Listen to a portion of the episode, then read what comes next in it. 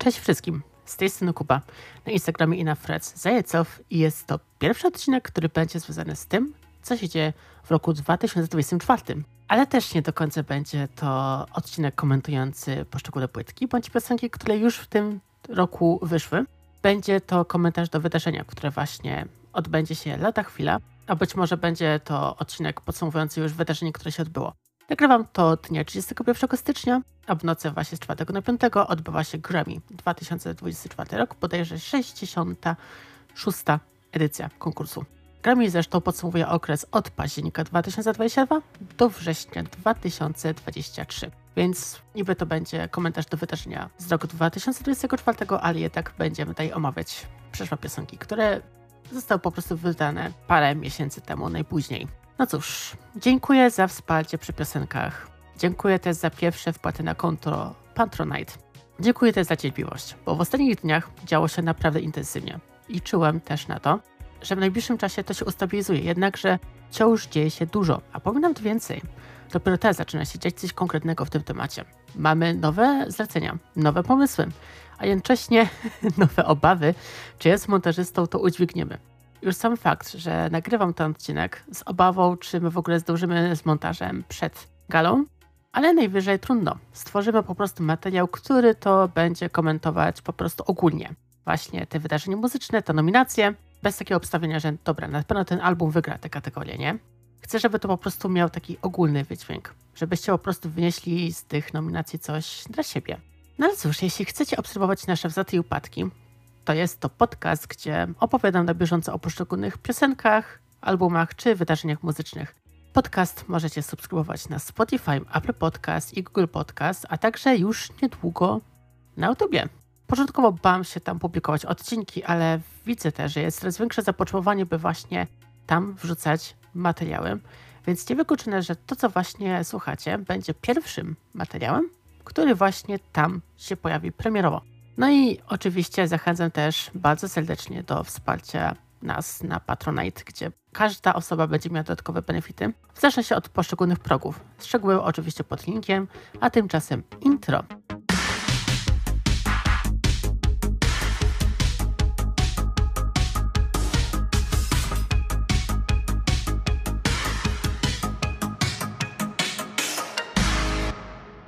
Zacznijmy może od kategorii popowych, bo jak zdążyliście zauważyć, to właśnie o popie mam najwięcej do powiedzenia. To jest jakby mój ulubiony gatunek muzyczny i akurat w przypadku Grammy bardzo ciekawe rzeczy tam się podziały. Best Pop Solo Performance. Flowers Miley Cyrus. Paint the Down Red. Doja Cat What Is I Made For? From the Motion Picture Barbie. Billie Eilish. Vampire Olivia Rodrigo.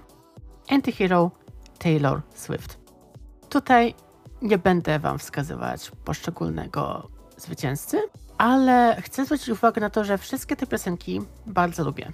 Niektóre bardziej, niektóre mniej. Vampire i piosenka Billie Eilish są właśnie w piosenkach, w, top, w mojej topce piosenkowej z roku 2023. Anti-Hero Taylor Swift jest w topce piosenkowej za rok 2022. Flowers i Paint the Down Red z kolei to są piosenki, które znalazły się u mnie w kategorii najlepsze piosenki pop roku 2023. Więc już wiecie o tym, że ja te piosenki bardzo lubię. Natomiast, no dobrze, może spróbuję Wam przytoczyć, kto moim zdaniem może wygrać, bo wydaje mi się, że to jest o tyle ciekawe, że tam może wygrać w zasadzie każdy. Nawet Doja Cat, która jeszcze nie tak dawno w ogóle nie była nominowana. I Doja Cat, która w ogóle wygrała kategorię, w której mało kto się spodziewał, że akurat wygra bo pamiętam ten szał, jak wygrała akurat za Kiss Me More Season, właśnie w kategorii Best Pop Duo Group Performance. To było coś mało spodziewanego, ale jednocześnie zasłużonego. I tutaj każda piosenka tak naprawdę zasługuje na wygraną. Flowers zasługuje na, chociażby ze względu na to, że jest to jeden z najlepiej skonstruowanych piosenek pop. Po nie podoba mi się tak bardzo jak na przykład Jaded, które mam tutaj właśnie w notowaniach za najlepsze piosenki roku 2023. Ale mimo wszystko Flowers pokazuje taką moc. To jest taki jeden z jej skuteczniejszych break-up songów, jakie w ogóle powstały w ostatnich latach. I bardzo mocno to doceniam. Paint the Town Red, to też mamy Doja Cat, która niby kwalifikuje się pod pop, ale to już nie jest pop, który definiował ją wcześniej na krążku Planet Hair, Więc widzimy tutaj taką trochę ewolucję muzyczną, którą też należy docenić. Billie Eilish yy, w ogóle też bardzo mocno oddziałuje na, na ludzi swoim właśnie wykonaniem, tekstem. Jest to też jedna z najbardziej ponadczasowych piosenek i niby to jest piosenka stworzona dla Barbie, ale myślę, że jest to piosenka, która też bardzo mocno podbija hype na samą wokalistkę, bo ta piosenka zwiastuje bardzo, bardzo dużo i myślę, że Billy jest w stanie osiągnąć naprawdę wiele różnych cudownych rzeczy. To samo zresztą mogę powiedzieć o Vampire Olivia Rodrigo. Jest to propozycja, która też pokazuje jej wszechobecny talent, no i też jakby konstrukcję, w jaki sposób właśnie ta piosenka została jakby ukazana. Jestem fanem tej konstrukcji, jestem fanem tego, że można brzmieć bardzo ciekawie, mimo tego, że jest to w końcu kawałek pop, mimo tego, że trochę tam pod rok delikatnie zajeżdża. Tak delikatnie. To jest jedno z najbardziej nieoczywistych nagrań, które w ogóle zdominowały listy przebałów w ubiegłym roku. No i moje ulubione anti-hero Taylor Swift. Jest to jeden z moich chyba ulubionych nagrań od tej wokalistki i myślę, że chyba nawet jedno z najlepszych popowych nagrań ostatnich lat, więc niewykluczone, że właśnie ta piosenka wygra. Ale no cóż, na co ja mogę powiedzieć, po prostu anti-hero jest przegenialne. Tekst, z którym mogę się utożsamić. O różnych koszmarach. Po przedstawienie swojej postaci jako koszmaru. Chodzę z tego koszmaru, który po prostu niszczy wszelakie życia i wiele różnych innych aspektów w ogóle Antihero tutaj porusza. Natomiast Jack Antonow, no właśnie, Jack Antonow jakby też pokazał, że wcale nie jest takim złym producentem muzycznym, jak część fanów pewnej wokalistki uważa.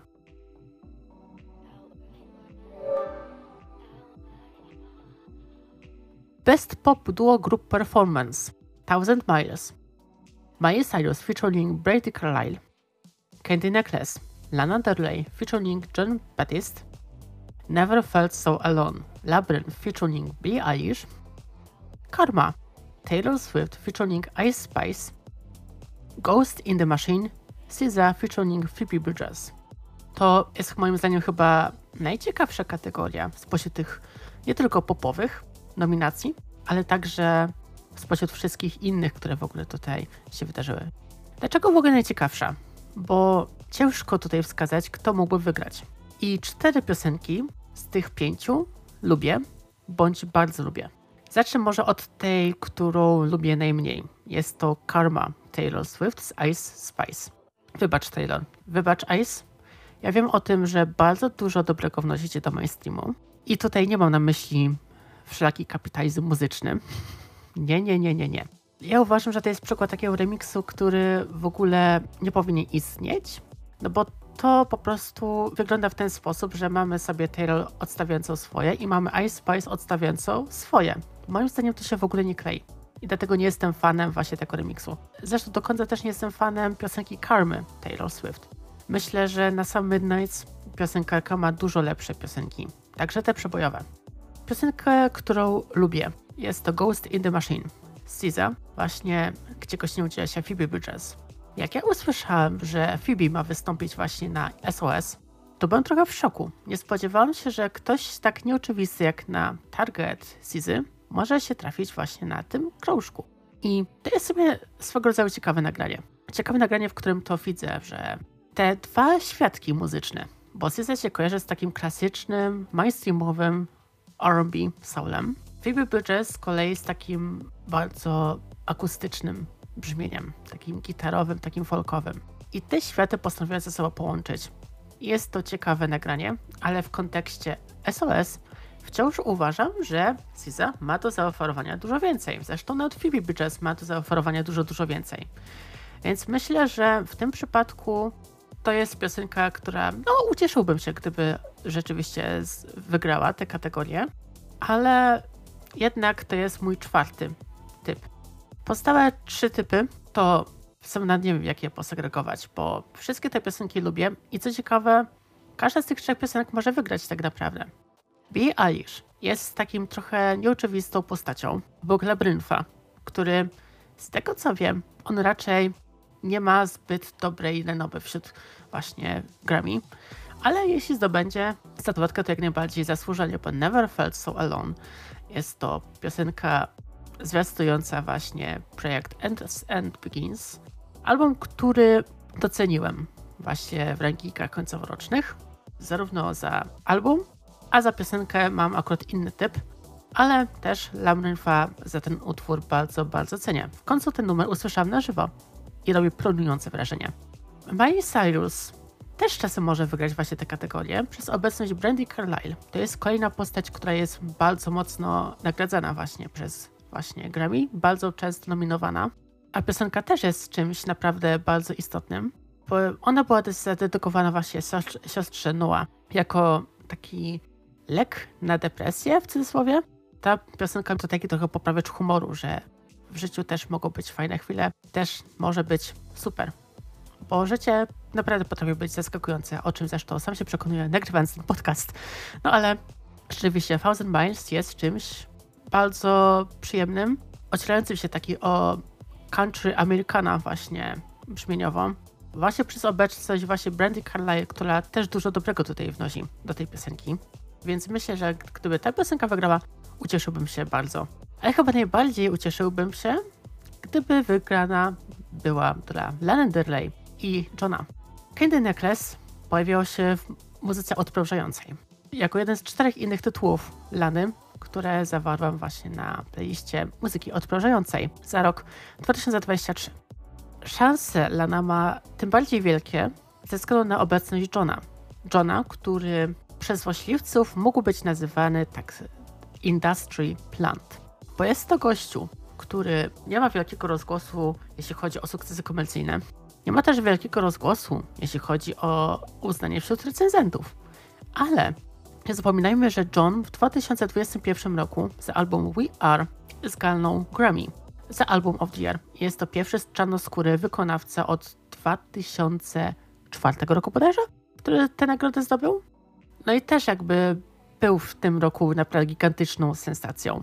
Gigantyczną sensacją. On miał bodajże 11 nominacji. Wybaczcie, że ja tak mówię bardzo orientacyjnie, ale no cóż. W każdym razie wydaje się, że nad samo to nazwisko gwarantuje to, że Lana Del Rey może mieć dużo większe szanse w tej kategorii. No, generalnie uważam, że ciężko mi jest obstawić, kto na 100% wygra, ale rzeczywiście najbardziej kibicuję w tej kategorii Lanie.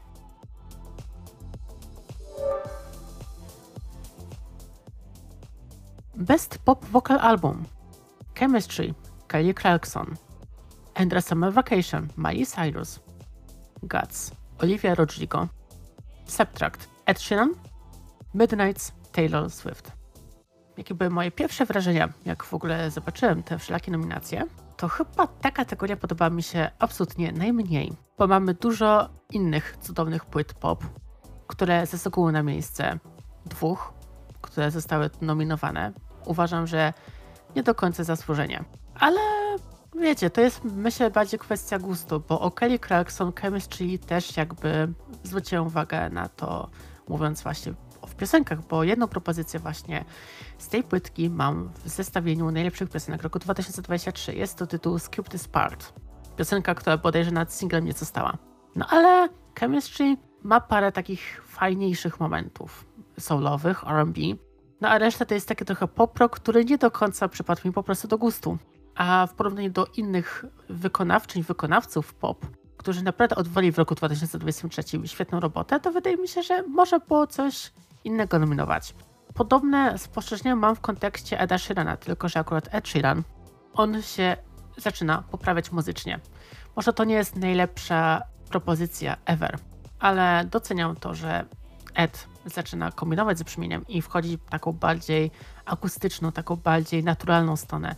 Już za bardzo go nie interesują sukcesy listach przebojów, bo on już swoje tak naprawdę zrobił. On już nie musi niczego udowadniać.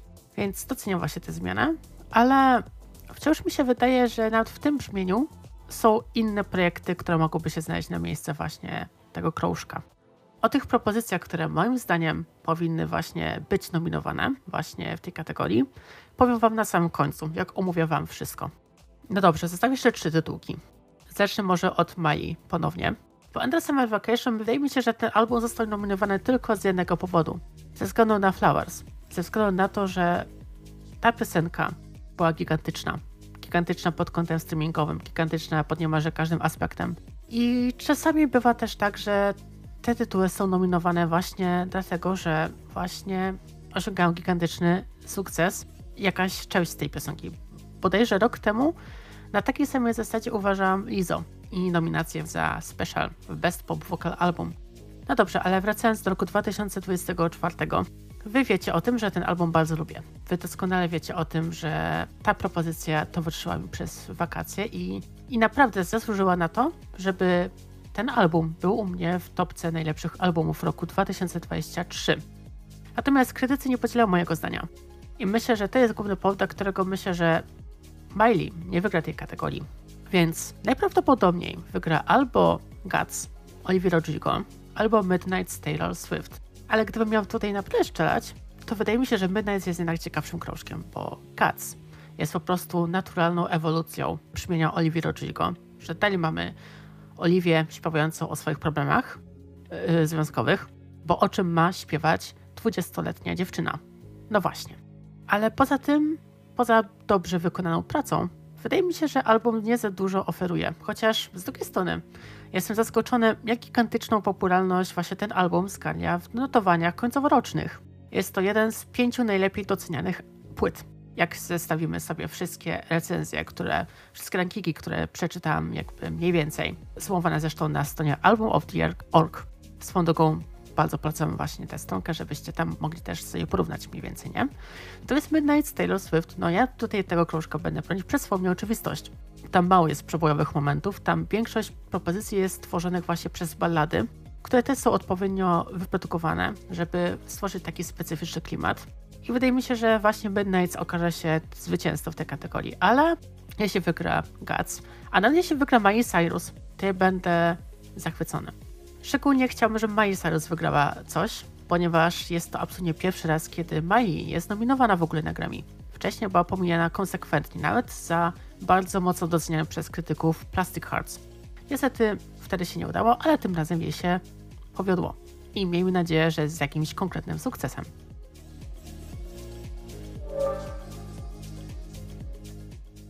Best Dance Electronic Recording Black Box Live Recorder 21 Apex Twin Loading James Blake. Higher Than Ever Before Disclosure. Strong Romy and Fred Again. Rumble Skrillex Fred Again and Flowden Hmm, no powiem wam, że musiałem parę piosenek przesłuchać właśnie na rzecz tego odcinka. Na przykład FX Twin. Tutaj wybaczcie, jeśli źle powiedziałam jakby nazwę tej piosenki ale jest to mocny faworyt, przynajmniej u mnie. Przesłucham jakby raz, no i trochę żałuję, że trochę żałuję, że jakby ta piosenka nie znalazła się u mnie w tym rankingu końcoworocznym, bo wydaje mi się, że spokojnie numer by wylądował u mnie w najlepszej elektronice. Jest to takie mocno nieoczywiste, łączące właśnie świat muzyki tanecznej z czymś, co jest zwane indietroniką, bo jest to właśnie takie bardzo nieoczywiste. Nawet nie umiem do końca jak to określić, ale bardzo, bardzo lubię. Co jeszcze lubię w ogóle z tego zestawienia? Lubię bardzo Rumble od Skrillexa, ale ten utwór akurat wydaje mi się, że bardzo dobrze znacie. Większość myślę, że bardzo dobrze zna, bo miała z nim styczność. Nawet oglądając jakieś zwykłe reelsy na Instagramie, czy w ogóle TikToki. Bo to zresztą też była piosenka, która jakby bardzo często tam się pojawiała.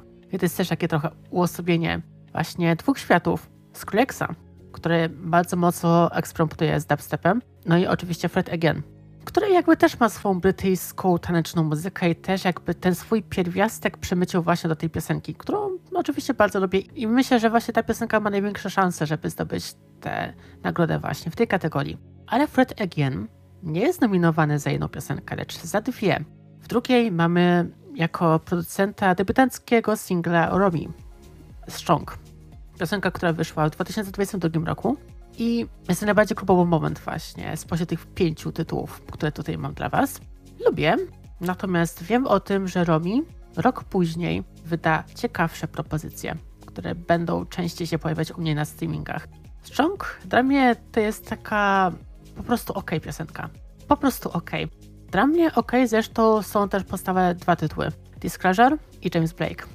Disclosure właśnie z jakiegoś powodu przestałam ich tak często słuchać. Nie rozumiem czemu, nie rozumiem w sumie dlaczego. Chociaż akurat remix Disclosure właśnie do piosenki Unholy sama Smitha i Kim Petras bardzo, bardzo lubię i uważam, że to jest jeden z lepszych remixów ostatnich lat. Ale Tutaj mają ich jakby własną działalność i ta piosenka też jakoś niespecjalnie przypada do gustu.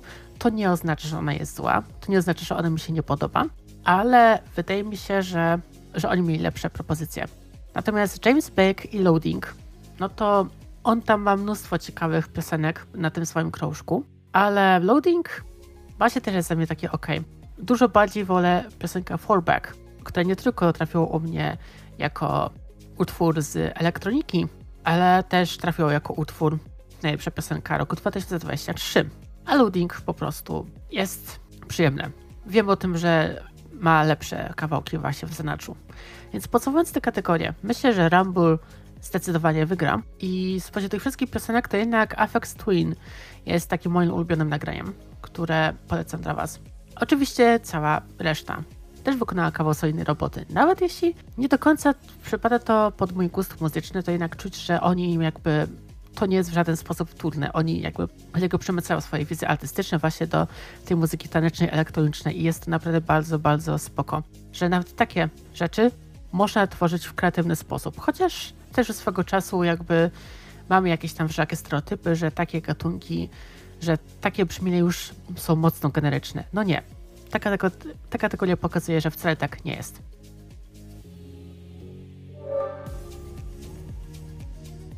Best Pop Dance Recording Baby Don't Hurt Me, David Guetta, Anne-Marie i Cole Leray Miracle, Calvin Harris i Ellie Goulding Padam Padam, Kylie Minogue One in a Million, Bibi Rexa i David Guetta Rush, Troy Sivan A to też jest bardzo ciekawa kategoria. Bardzo ciekawa, ale mam zastrzeżenia do dwóch, do dwóch tytułów. Mianowicie, w obu tych piosenkach udziela się David Guetta. Bardzo mi się to nie podoba, że David ostatnimi czasy jest bardzo mało kreatywny w swojej twórczości. Nie mówię, że on jest zły, ale ciągnięcie swojej popularności na samplach, serio, tylko na tyle cię stać? W przypadku Bibi Rexy to już w ogóle czuję takie totalne zażenowanie. Z dwóch powodów. Po pierwsze, One Emilion sampluje When Night Takes Over która zresztą też jest w produkcji Davida Getty i Kelly Rowland, ale też drugi powód jest taki, że Bibi Rexa wydała piosenkę, która mogłaby się świetnie nadać pod tą kategorię. I'm not high, I am love. Tylko, że Bibi Rexa to jest, jej kariera to jest w ogóle jeden wielkie WTF, powiem po polsku. No bo nie rozumiem, dlaczego kariera jej się toczy w taki sposób. W przypadku trzech nagrań, jedno z nich znalazło się w notowaniu za najlepsze piosenki roku 2023. Pozostałe dwa w pobocznych kategoriach. Padam Padam w kategorii pop, a Miracle akurat umieściłem w kategorii muzyki elektronicznej. I zacznę może od tego Miracle, bo wydać by się mogło, że Calvin Harris i Ellie Goulding to jest taki trochę basic producent, no i basic wokalistka, nie? Ale dużo myślę, że też zaryzykowali właśnie stawiając Eurodance, który był popularny swego czasu na początku XXI wieku. Ale te wznowienie mi się wydaje, że bardzo mocno mi się opłaciło. Ta nuta ma bardzo dużo takiej nostalgii, która naprawdę zasługuje na docenienie i być może właśnie oni zdobędą Grammy w tej kategorii. Kylie Minogue i Padam Padam to jest pierwsza nominacja już nie, od nie pamiętam kiedy, ale Kylie też nie ma specjalnie szczęścia do właśnie tej kategorii i do ogólnie do Grammy. Nie pamiętam, czy kiedykolwiek ona wygrała coś. Wydaje mi się, że jakąś jedną statuetkę wygrała, ale w takiej bardzo, bardzo pobocznej kategorii. Natomiast Padam Padam to jest jakby powrót jej świetności, bo też jakby, znaczy może inaczej, bo Kylie Minogue od zawsze potrafi tworzyć świetne, taneczne piosenki. Ale akurat Padam Padam było niesamowitym wiralem w Wielkiej Brytanii. W Polsce zresztą też mocno utwór był popularny i w ogóle w Europie. No i to jest też tak swego rodzaju niesamowite, bo jej kariera trwa od bardzo długiego czasu i ona wciąż tworzy hity i ona wciąż jakby jest, jest uznawana za jedną z najważniejszych piosenkarek XXI wieku na scenie brytyjskiej, bo właśnie tam odnosi największe sukcesy obecnie, nawet nie w rodzimej Australii, tylko właśnie tam. Myślę, że trzeba to naprawdę docenić. No i też uważam, że ten fenomen zasłużenie został doceniony. Ale oczywiście, jak się domyślacie, to właśnie Rush Troy Sivana będę typować jako ten najlepszy, bo jest to absolutnie niesamowita piosenka, która pokazuje jakby tą fascynację, nawet tą fascynację życiem, ale też fascynację erotyką wszelaką, naprawdę taki bardzo przymtaneczny sposób i uważam, że to jest naprawdę piosenka, która jest obowiązkową propozycją przy układaniu playlist na wszelakie domówki. To jest naprawdę coś, co porwie absolutnie każdego. Jest to jeden z najlepiej wyprodukowanych pop piosenek ostatnich lat i bardzo, bardzo, bardzo to lubię po prostu. Tracy Van Flash, myślę, że on powinien tutaj wygrać. Ale jeśli wygra czasem Kylie Minogue albo Calvin Harris Ellie Goulding, to także będę zadowolony.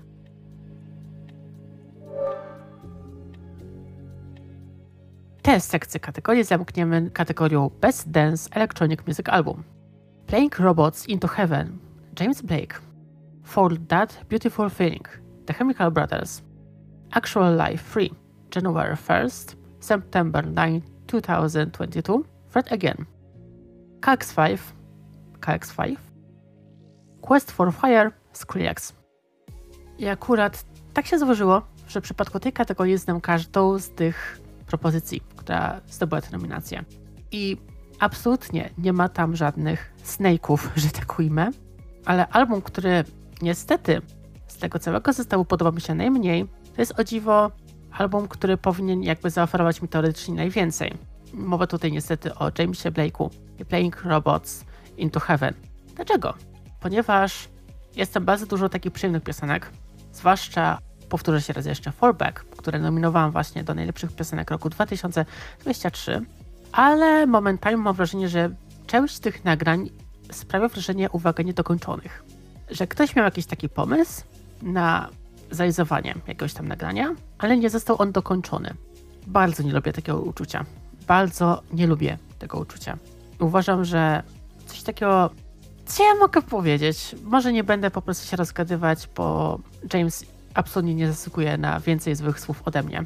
Z kategorii tych bardziej alternatywnych, to wydaje mi się, że The Chemical Brothers też jest ciekawą propozycją. Bardzo podoba mi się w tym krążku fakt, że on jest praktycznie pętlą. Dosłownie pętlą. Ok, zaczniemy od tej pierwszej piosenki. Każda potem piosenka przechodzi bardzo płynnie w kolejną, a także dźwięki zamykające właśnie album przechodzą bardzo płynnie w pierwszą piosenkę, żeby potem znowu ten album zapętlić i zapętlić i zapętlić. Naprawdę bardzo spokojnie, bardzo mocno doceniam. Dodatkowo też to nie jest taki typowo taneczny album, właśnie on bardziej podchodzi po tą elektronikę, tak myślę. Chociaż też wyczułem tutaj elementy rocka.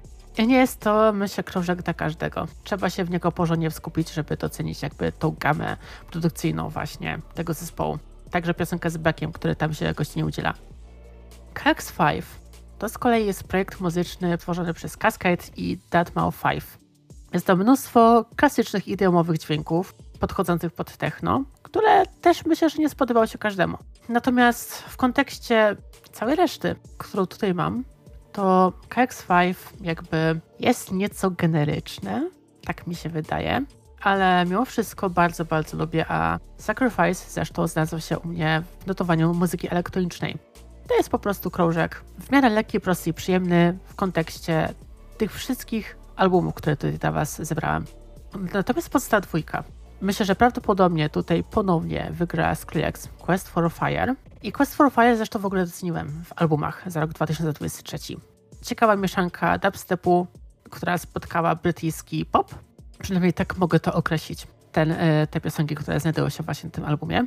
Natomiast Actual Life Free od Fred Again, wydaje mi się, że to jest krążek, który moim zdaniem najbardziej zasłużył na tę wygraną. Najbardziej mi się podoba. Bardzo podoba mi się te unikatowe brzmienie, unikatowy styl, który ten producent muzyczny wykręcił przez ostatni czas. I bardzo cieszę się, że on w ogóle jest w końcu doceniany za swoją twórczość. No, niesamowite to jest. Naprawdę jest to niesamowite i cieszę się, że w końcu zostaje za swoją pracę doceniony. Czy zostanie Grammy? Nie mam żadnego pojęcia, ale gdyby wygrał on, gdyby wygrał Skrillex, i w zasadzie, gdyby wygrał każdy, no może poza Jamesem Blake'em w tej kategorii, to wydaje mi się, że byłbym mega zachwycony.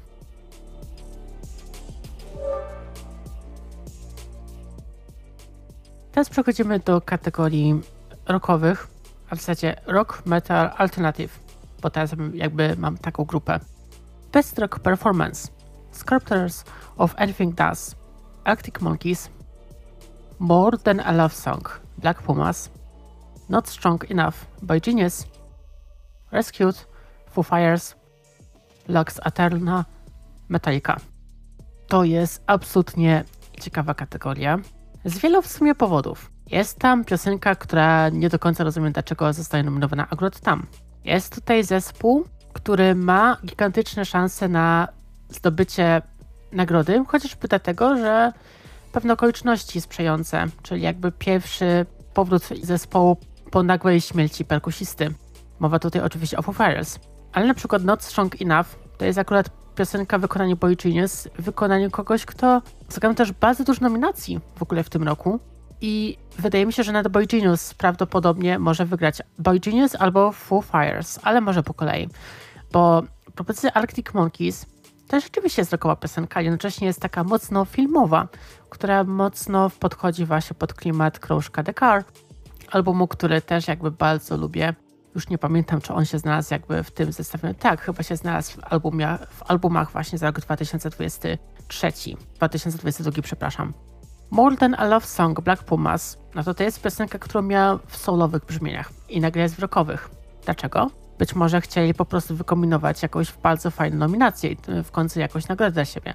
Być może im się uda, bo też Black Pumas zauważyłem, że to jest zespół, który jest też mocno doceniany przez Akademię, więc być może to oni mogą wygrać.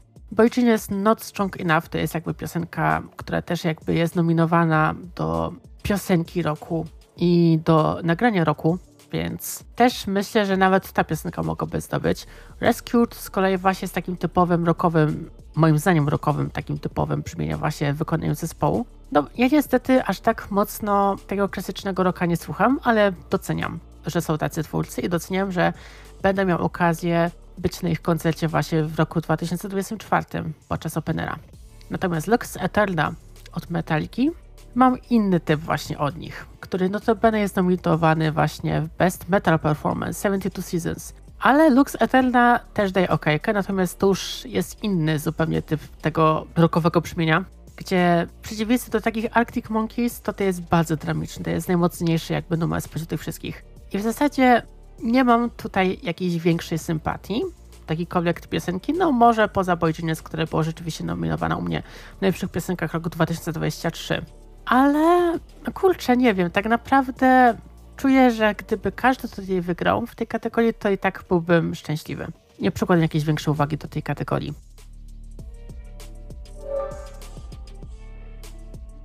Best Rock Song Angry The Rolling Stones Ballad of a Homeschooled Girl Olivia Rodrigo Emotional Sickness Queens of the Stone Age Not Strong Enough Boy Genius Rescued Foo Fires. I wydaje mi się, jak teraz patrzę na tę kategorię, że jednak Fires zdobędą właśnie wygraną w kategorii Best Rock Performance, natomiast Best Rock Song myślę, że Not Strong Enough. Chociaż obecność Olivia Rodrigo też mocno zaskakuje i wydaje mi się, że nawet ona tutaj mogłaby zgarnąć yy, wygraną. Natomiast też jakby spośród tych wszystkich nominacji, które tutaj widzę, to każda z tych piosenek jest fajna. Lubię także Emotional Sickness, od Queens of the Stone Age. Lubię także Angry od The Rolling Stonesów. Angry w ogóle mam bardzo fajne skojarzenie, bo jak pamiętam, że jechałam kiedyś z mamą, jak sobie gadałam o tej muzyce, no to też jakby wspomniałam o tym, że wiesz o tym, że Rolling Stones się powrócili w tym roku. No dobra, to puści ich album. No i poleciała ta pierwsza piosenka, bo to też jakby był album, którego jeszcze nie do końca przesłuchałem. Miałam zapisane właśnie mniej więcej, więc to było takie, takie moje pierwsze starcie i Angry super się sprawdziło właśnie w tych okolicznościach. Więc tutaj taka trochę mała anegdotka. I tu znowu mam takie poczucie, że tutaj w zasadzie może wygrać każdy i nie zwróciłbym jakoś specjalnie uwagi, gdyby właśnie ktokolwiek tutaj wygrał. Trochę może przechodzę wobec tych kategorii obojętnie, ale czuję po prostu, że każda z tych propozycji, która tam jest, zasługuje na tę wygraną. Ja aż trochę ubolewam nad tym, że nie można dać pięciu statuetek dla tych wszystkich piosenek. Best Rock Album But Here We Are Foo Fires Starcatcher Greta Van Fleet 72 Seasons Metallica This Is Why Paramore In Times New Roman Queens of the Stone Age Znam na ten moment cztery płytki z pięciu. Nie znam tylko Grety Van Fleet i przyznam szczerze, że nie miałam za bardzo czasu właśnie, żeby nadrobić te wydawnictwo muzyczne. Natomiast w porównaniu do całej czwórki, to myślę, że Paramore chyba właśnie jest w najgorszej sytuacji, bo jest to najbardziej popowe nagranie spośród tych wszystkich. A wydaje mi się, że w kategorii Best Rock Album będą bardziej doceniać takie bardziej siarczyste rockowe brzmienie, czyli albo Foo Fighters, albo Queens of the Stone Age. Metallica myślę, że tutaj też niestety trochę odpadła w przedbiegach w tej kategorii, ponieważ jest zbyt metalowym krążkiem, jak na tę kategorię. A też w ogóle mnie dziwi, że nie ma osobnej kategorii Best Metal Album, gdzie Metallica spokojnie mogłoby wygrać. No i do tego Foo Fighters, które też jakby przez pewne okoliczności może być docenione bardziej, więc wydaje mi się, że właśnie w tej kategorii Foo Fighters wygra. Ale gdyby tak naprawdę wygrał ktokolwiek, nawet, ta, nawet Greta, której nie zdążyłem przesłuchać na rzecz e, podcastu, to i tak bym się cieszył. No, troszkę tylko ubolewam na tym, że prawdopodobnie Paramore odpadnie, chociaż w tym przypadku będę mega zaskoczony, jak rzeczywiście właśnie oni wygrają. To nie jest zły album, zresztą mam go docenionych właśnie za ten rok 2023 w albumach, ale w tej sytuacji to raczej nie powinienem sobie kierować się wyłącznie jakby moją czystą sympatią do tego krążka.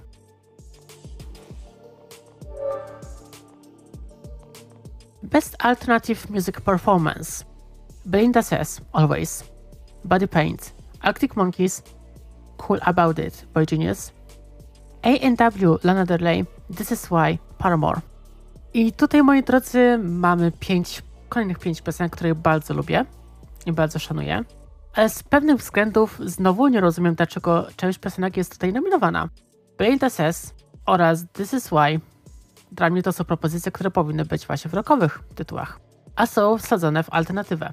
I mimo tego, że te piosenki darzę dużą sympatią, to najprawdopodobniej przegrały tę kategorię. Kolejna piosenka, która wydawać by się mogło, że jest też na nieco przegranej pozycji, jest Cool About It, bo nie jest to Not Strong Enough, które było nominowane przy roku, ale Cool About It też jest takie akustyczne, takie bardziej folkowe. I ktoś tutaj mógłby się pokłócić, czy to jest rzeczywiście alternatywa, czy bardziej folk. No ale cóż, piosenkę bardzo lubię i trzeba mimo wszystko ją docenić. Doceniam także Body Paint od Arctic Monkeys. To jest kolejne filmowe nagranie od nich i też jakby mocno doceniam to, że w ogóle taka prześwietna piosenka w ogóle dostała nominację. Naprawdę zasłużenie. I też bym się cieszył, gdyby oni wygrali, ale najbardziej bym się cieszył jednak, gdyby to wygrała Lana Del Rey za A&W. Jest to piosenka, która była spośród tych wszystkich tytułów, była u mnie nominowana właśnie za najlepszą piosenkę roku 2023. Jest to przegenialnie skonstruowana piosenka, opowiadająca o cielesności innych kobiet. I to jakby tam zawiera zresztą bardzo mocny feministyczny przekaz, że to w jaki sposób się ubiera kobieta, to nie oznacza, że to jest zachęta do gwałtu. Bardzo mocne. Uważam, że takie rzeczy w 2024 roku powinny być oczywistością, niestety nie są i niestety nie będą jeszcze długo, bo doskonale wiecie, co się dzieje na świecie. Doskonale wiecie, jak ludzie podchodzą do feminizmu, uważając feminizm jako druh nazistowski wręcz. Przepraszam, trochę brakuje mi słów, ale wiecie doskonale o co mi chodzi. Lenderley absolutnie zasłużyła na to, żeby wygrać. Jest też zresztą najlepszą piosenką z tych wszystkich tytułów, które tutaj mam. I tu znowu każda propozycja, moim zdaniem, zasłużenie została nominowana. Fajnie by było, gdyby każda z tych piosenek wygrała, ale niestety nie ma takiej możliwości. Ale w przypadku Lany to po prostu bardziej bym chciał, bo Lana wielokrotnie była pomijana we wszelkich nominacjach. Oczywiście jak dostawała nominację, to okazało się, że nic z tego za rok 2019 to w ogóle została nominowana za dobrą fucking Rockwell, także w kategorii Album of the Year, ale przegrała z Billie Eilish. No niestety, takie rzeczy też mają miejsce, ale miejmy nadzieję, że tym razem Lana dopilnie swego i zgarnie te zasłużone nagrody.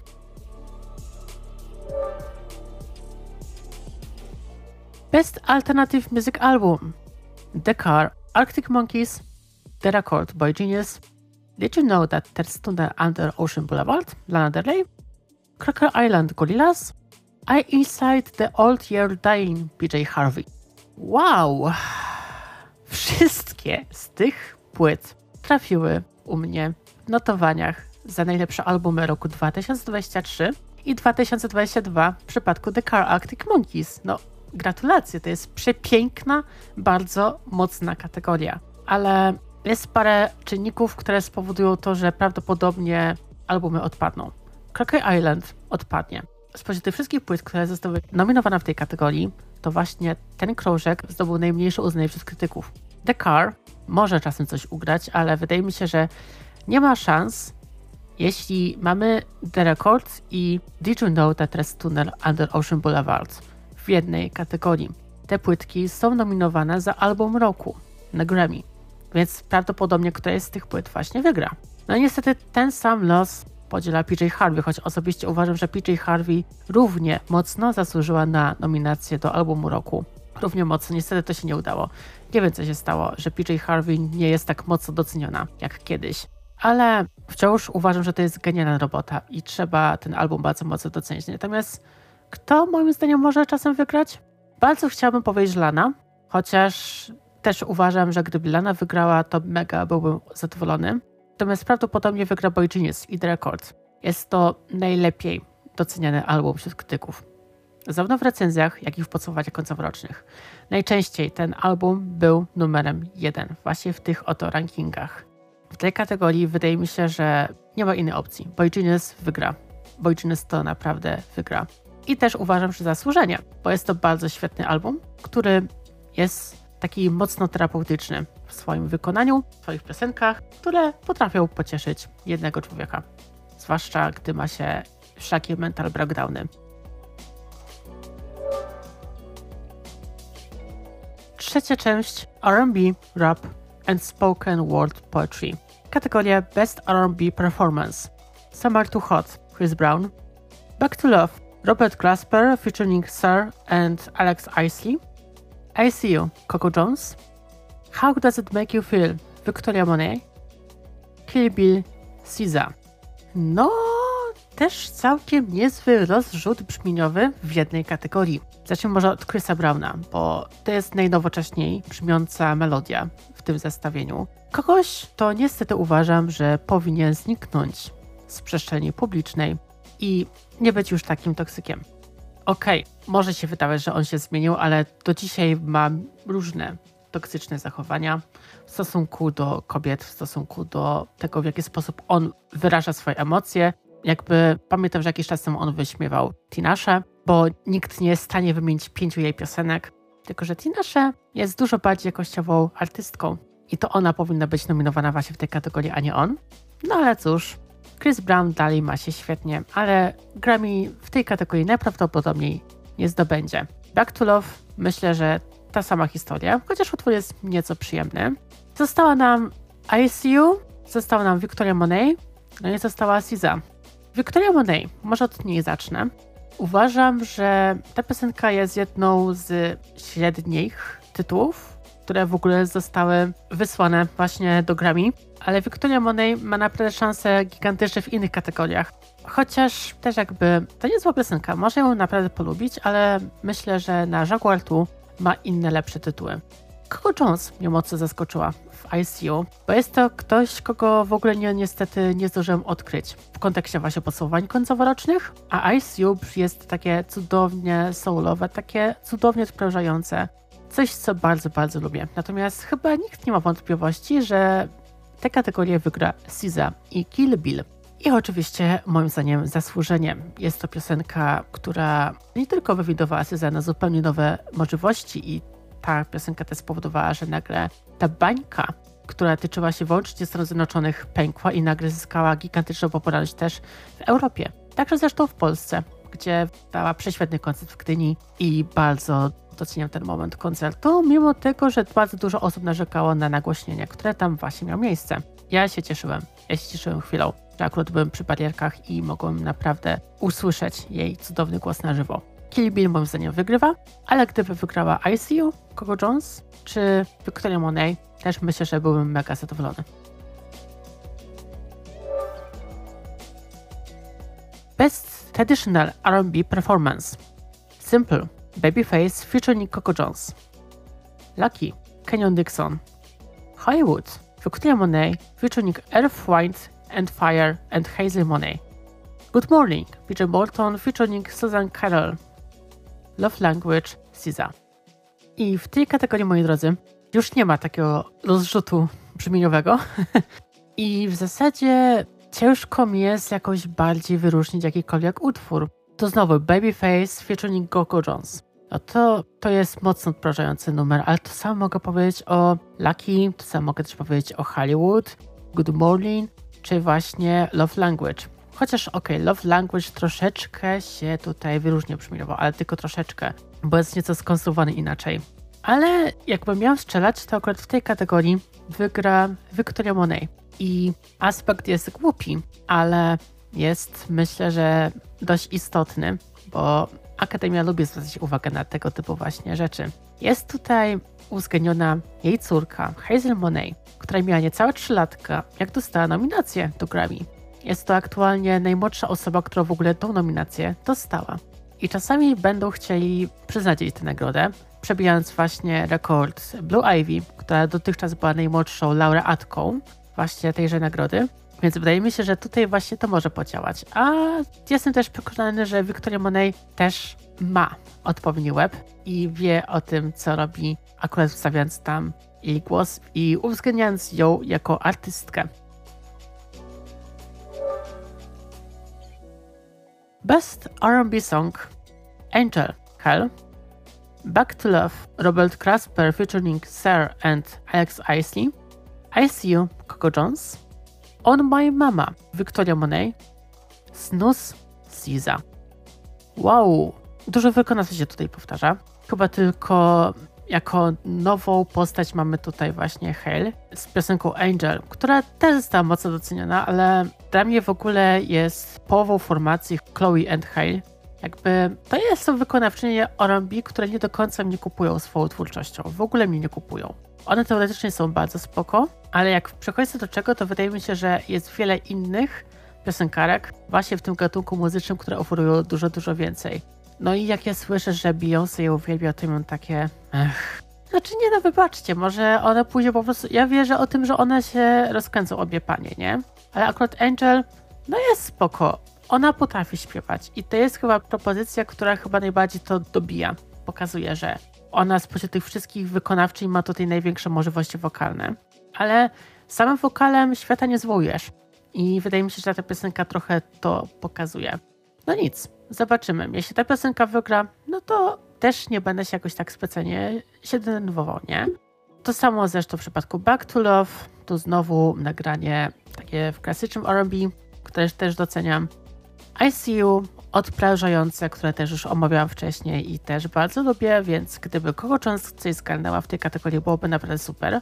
Ale to znowu, wydaje mi się, że wygrana będzie się skupiała wyłącznie między Sizą a Snus, która jest propozycją cudownie, naprawdę cudownie odprężającą.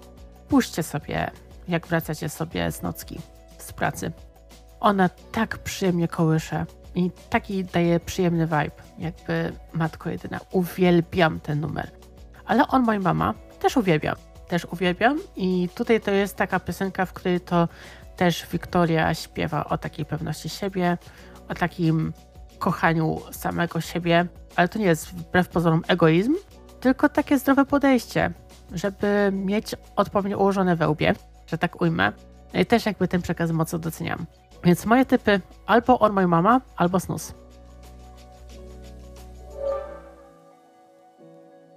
Best Progressive R&B Album Since I Have a Lover Six Lack The Love Album of the Grid Nowa Teraz Martin and James Flanteroy The Age of Pleasure Janelle Monet SOS SIZA Tutaj znowu znam tylko te dwie płytki, notabene te dwie płytki są nominowane za album roku. Janelle Monet jest zdolną postacią. Jest naprawdę zdolną postacią, ale zaskoczyła mnie dość, nawet nie wiem czy pozytywnie, czy negatywnie, tym, że jej krążek jest wyjątkowo lekki, jest wyjątkowo przyjemny, jest taki wyjątkowo mało wymagający. Jak na kogoś, kto wcześniej zmusza mnie do tego, żebym się skupił na tych poszczególnych dźwiękach, też jestem zdziwiony. Oczywiście to nie jest tak, że ten album jest zły, ale w kontekście twórczości Janelle wydaje mi się, że ten album no chyba nie jest moim ulubionym w jej dyskografii. Natomiast SZA i SOS jest dla mnie właśnie takim przykładem albumu, który dobitnie pokazuje. Naprawdę dobitnie pokazuje, że to jest chyba przykład najbardziej komercyjnej, ale w pozytywnym znaczeniu tego słowa płytki. Jest mocno streamingowo, mamy dużo tytułów, mamy te piosenki krótkie, a jednocześnie każda z tych piosenek, poza tym, że jest wyprodukowana w dość współczesny sposób, to jednak bardzo dużo wnosi dobrego do świata muzyki, bo to są nagrania jakościowe, w których przebija się ten talent wokalistki. To jest jedną z najlepszych tekściarek ostatnich lat. I chyba mało osób w ogóle zwraca na to uwagę, ale ja muszę tutaj podkreślić, że SZA nie bez powodu jest w tym momencie kariery, w którym jest. A mówimy tutaj o kimś, kto praktycznie był chyba największą niespodzianką roku 2023, jeśli chodzi o listy przebojów, jeśli chodzi o to, w jaki sposób jej kariera się potoczyła. Naprawdę zasłużony moment i wydaje mi się, że SZA bankowo wygra tę nominację. Best R&B Album Girls Night Out Babyface What I Didn't Tell You Deluxe Coco Jones Special Occasion Emilia King Jaguar 2 Victoria Monet Clear 2 Soft Life EP Summer Walker z tej kategorii znowu znam dwie płytki, a trzecią będę odkrywać już po nagraniu tego odcinka. Ta trzecia właśnie jest What I Didn't Tell You, wersja rozszerzona, bo wersja pierwotna to jest epka. To jest epka, to wciąż nie jest debiutancki krążek w wykonaniu Coco Jones, ale rzeczywiście jak przesłucham po, bardzo pobieżnie parę piosenek, wydaje mi się, że ona ma gigantyczny potencjał do tego, żeby zdominować jeszcze bardziej swój świat muzyczny, w którym ona jest. Wydaje mi się, że w tym brzmieniu może być kimś naprawdę wielkim. Bardzo mocno jej kibicuję. Zamieszczę Summer Walker. I jest to dość dziwne. Bo akurat uważam, że Summer Walker tworzyła ciekawsze rzeczy. Stworzyła ciekawe Over It, stworzyła ciekawe Still Over It, a ta epka no jest ciekawa, ale chyba nie do końca w takim sposób, jak bym sobie życzył. Wciąż jest tam parę fajnych dźwięków, które polecam, zwłaszcza ta nuta z J. Cole, która jakby otwiera ten projekt muzyczny. Natomiast wydaje mi się, że wygraną tej kategorii będzie Jaguar 2 od Victorii Monet. Bo jest to krążek po prostu przyjemny, jest to krążek ambitny, wbrew pozorom, mimo tego, że jak tu mówiłem właśnie w tym rankingu końcoworocznym, że jest to mieszanka popu, soulu i R&B, bardzo zgrabna, ale jest to naprawdę ambitne, bo takie dźwięki, mimo tego trzeba naprawdę doceniać. Myślę, że naprawdę Victoria Monet jest jedną z takich najciekawszych twórców właśnie w tym gatunku muzycznym, więc bardzo życzę jej najlepiej i miejmy nadzieję, że ona wygra. Chociaż tu znowu, jeśli ktokolwiek by tutaj wygrał, to też bym się nie obraził. Summer Walker w ogóle też chyba pierwszy raz zdobyła w ogóle nominację do Grammy. Jeśli ona by wygrała tę kategorię, why not? Coco Jones też wydaje mi się, że może być wielkim nazwiskiem. Babyface, Emilia King, nie życzę mi źle, ale cóż, może oni wygrały, też będę super zadowolony. Zobaczymy. Best Rap Performance. The Hillbillies. Baby Kim featuring Kendrick Lamar. Love Letter. Brack 2 Rich Flex. Drake and 21 Savage. Scientists and Engineers Killy Mike featuring Andre 3000 Future and Aaron Allen Kane Players Coil Leroy. Uuu, ciekawa kategoria, nie powiem. Dlaczego ta kategoria jest ciekawa? Bo te pięć piosenek nominowanych w tej kategorii pokazuje, że rap może być naprawdę różnorodny. Może mieć formę alternatywną, może mieć formę mainstreamową, może mieć formę taką nawet bardzo wiralową, podchodzącą właśnie pod brzmienie TikToku. No i właśnie zacznijmy może od tego Players od Coil Leroy. I z tą raperką mam taki trochę problem, że próbuję ją tak trochę docenić za to, co ona robi, bo fajnie, że pojawiają się nowe twarze w żeńskim rapie. Fajnie, że ten rynek muzyczny powoli, ale powoli się rozkręca, ale wydaje mi się, że ta raperka jeszcze może nam zaoferować dużo więcej, chociaż niestety ostatnimi czasy bardzo mocno się przekonuję, że akurat ten światek muzyczny jest bardzo, ale to bardzo mocno konserwatywny i kobiety właśnie w rapie muszą jeszcze bardziej harować, żeby osiągnąć sukces. Okej, okay, osiągnęła sukces z tą piosenką, ale jak tej kariery się potoczy, nie wiem. W każdym razie życzę jej jak najlepiej. Mimo wszystko uważam, że to jest chyba najsłabszy numer z tego zestawu. Dziwi mnie dość obecność Drake'a z 21 Savage, Rich Flex, tylko że no właśnie, bo postać Drake'a jest postacią zagadką w kontekście właśnie Grammy. Czy on czasem nie sabotażuje właśnie tych nominacji? teraz jak tak pomyślałem, to być może właśnie nominację zgłosił 21 Savage, któremu zależy na statuetkach, który chce jakby zostać doceniony za swoją pracę. Natomiast Rich Flex jest takim po prostu współczesnym mainstreamkiem, który robi fajną robotę. Znaczy fajną robotę jak na Drake'a, bo uważam, że raper ma dużo ciekawsze propozycje, które przebijają właśnie ten Rich Flex. Nie słucham go za bardzo, ale rzeczywiście jak słuchałam się w ubiegłoroczny krążek, który zostanie uwzględniony na Grammy 2025 For All Your Dogs, to tam jest parę tytułów, które doceniają w kategoriach rapowych. Więc Rich Flex po prostu daje okejkę. Okejkę daje też w kontekście y, Kendricka Lamara, gdzie gościnie się udziela właśnie u Baby Kim. No, troszeczkę się zawiodłem, bo wiem o tym, że Kendrick Lamar jest mega utalentowanym gościem i nie chciałbym, żeby on zgarnął wygraną w tej kategorii za samo nazwisko. Dlatego moje dwa tytuły, którym będę kibicować, to właśnie Scientists and Engineers od Clear Mike'a. I no cóż mogę powiedzieć... To jest kolejny krążek, który pominąłem w kontekście zestawień końcoworocznych za rok 2023 i coś czuję, że chyba trochę będę musiał to przeboleć, bo ta piosenka jest właśnie takim fajnym pomostem między czymś oldschoolowym, a czymś wyprodukowanym współcześnie. Więc tu znowu na tle tych piosenek w tej kategorii wydaje mi się, że się mocno wyróżnia. Ale brak tu wyróżnia się chyba jeszcze bardziej. Nie rozumiem, dlaczego on nie został nominowany właśnie w ubiegłym roku za projekt Cheat Codes, album, który doceniłem w roku 2022 za najlepsze płytki właśnie w tamtym roku. Ale tu mamy jeden kawałek, który jest po prostu nagraniem a cappella. Jest to nawet bym powiedział, że przekomiczne, bo wiele różnych raperów wydaje wersję a cappella swoich piosenek po to, żeby nabić sztucznie swoją popularność na listach przebojów. On wcale nie musi tego robić. On wcale nie musi tego robić i został doceniony za swój talent. Za to, że po prostu rapuje. Rapuje do niczego. I tego się słucha z takim zaciekawieniem, że naprawdę jestem w szoku. I wydaje mi się, że to ta piosenka właśnie najbardziej zasługuje na tę na te wygraną właśnie w tej kategorii. Tutaj tylko dodam, że tu znowu tę piosenkę musiałam nadrobić, żeby przygotować dla Was ten materiał. Więc gdybym się cofnął w czasie, gdybym tę piosenkę nominował właśnie, no to byłaby najprawdopodobniej w najlepszej setce, bo to jest jedna z najlepszych rzeczy, jaką w ogóle hip-hop obecnie oferuje. Best Melodic Rap Performance. Sitting on Top of the World. Burna Boy featuring 21 Savage. Attention Doja Cat Spin About You Drake and 21 Savage. All My Life Lil Durk featuring J. Cole Low SZA.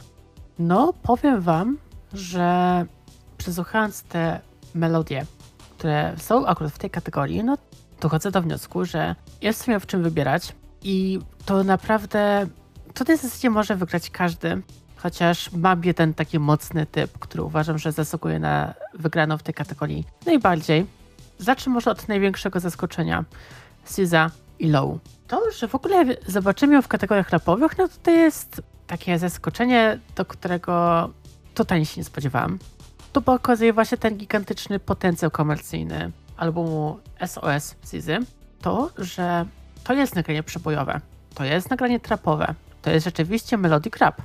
Ale to też pokazuje przede wszystkim, że SZA jest w stanie spełniać się w każdej kategorii tak naprawdę i myślę, że nominacja zasłużona, natomiast czy to jest najlepsza piosenka? Wydaje mi się, że jednak nie. Spin About You Drake'a i All My Life Lil Durk, no to to jest w sumie zestaw, który traktuje w jednej takiej trochę kategorii, że to są brzmienia, które brzmią współcześnie, trapowo, nie do końca jest to, to moje brzmienie, ale szanuję. Jeśli ktoś tego słucha, no to one nie są złe. Chciałbym wyróżnić tutaj Burna Boy, gdzie znowu udziela się 21 Savage, bo to w tej kategorii akurat mamy tego rapera dwukrotnie. Pierwszy raz właśnie w tym, drugi raz właśnie u Drake'a, Spin About You.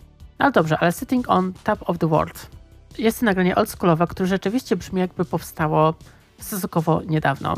Bardzo doceniam, że to po prostu tak to wygląda i że Grammy doceniał akurat ten tytuł. Natomiast oczywiście moim numerem jeden jest Doja Cat i Attention. Mogliście się już tam domyślić w kontekście mojego podsumowania za rok 2023, gdzie ta piosenka się tam oczywiście znajduje.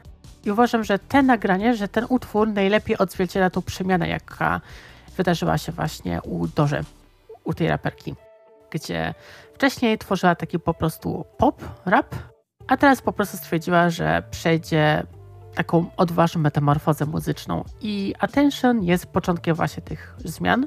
Początkiem ważnym, bo trzeba to naprawdę docenić. I cieszę się, że dostała nominację w tej kategorii. Zasłużenie, naprawdę zasłużenie i miejmy nadzieję, że Doja tutaj wygra. Mimo tego, że w zasadzie może wygrać każdy. Low od Sizy.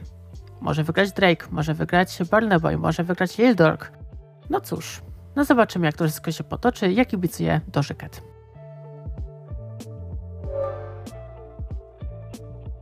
Best Rap Song. Attention Doja Cat Baby World from Barbie the Album. Nicki Minaj i Ice Spice featuring Aqua. Just Wanna Rock Lily Uzi Vert. Rich Flex Drake and 21 Savage.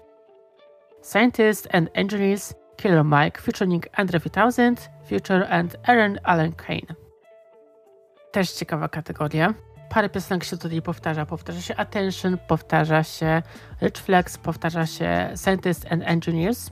Pojawia się nowość w postaci Lily Uzi Verta, Just Wanna Rock. Przesłuchałam tego arcydzieła. Nie no, przesadzam, przesadzam.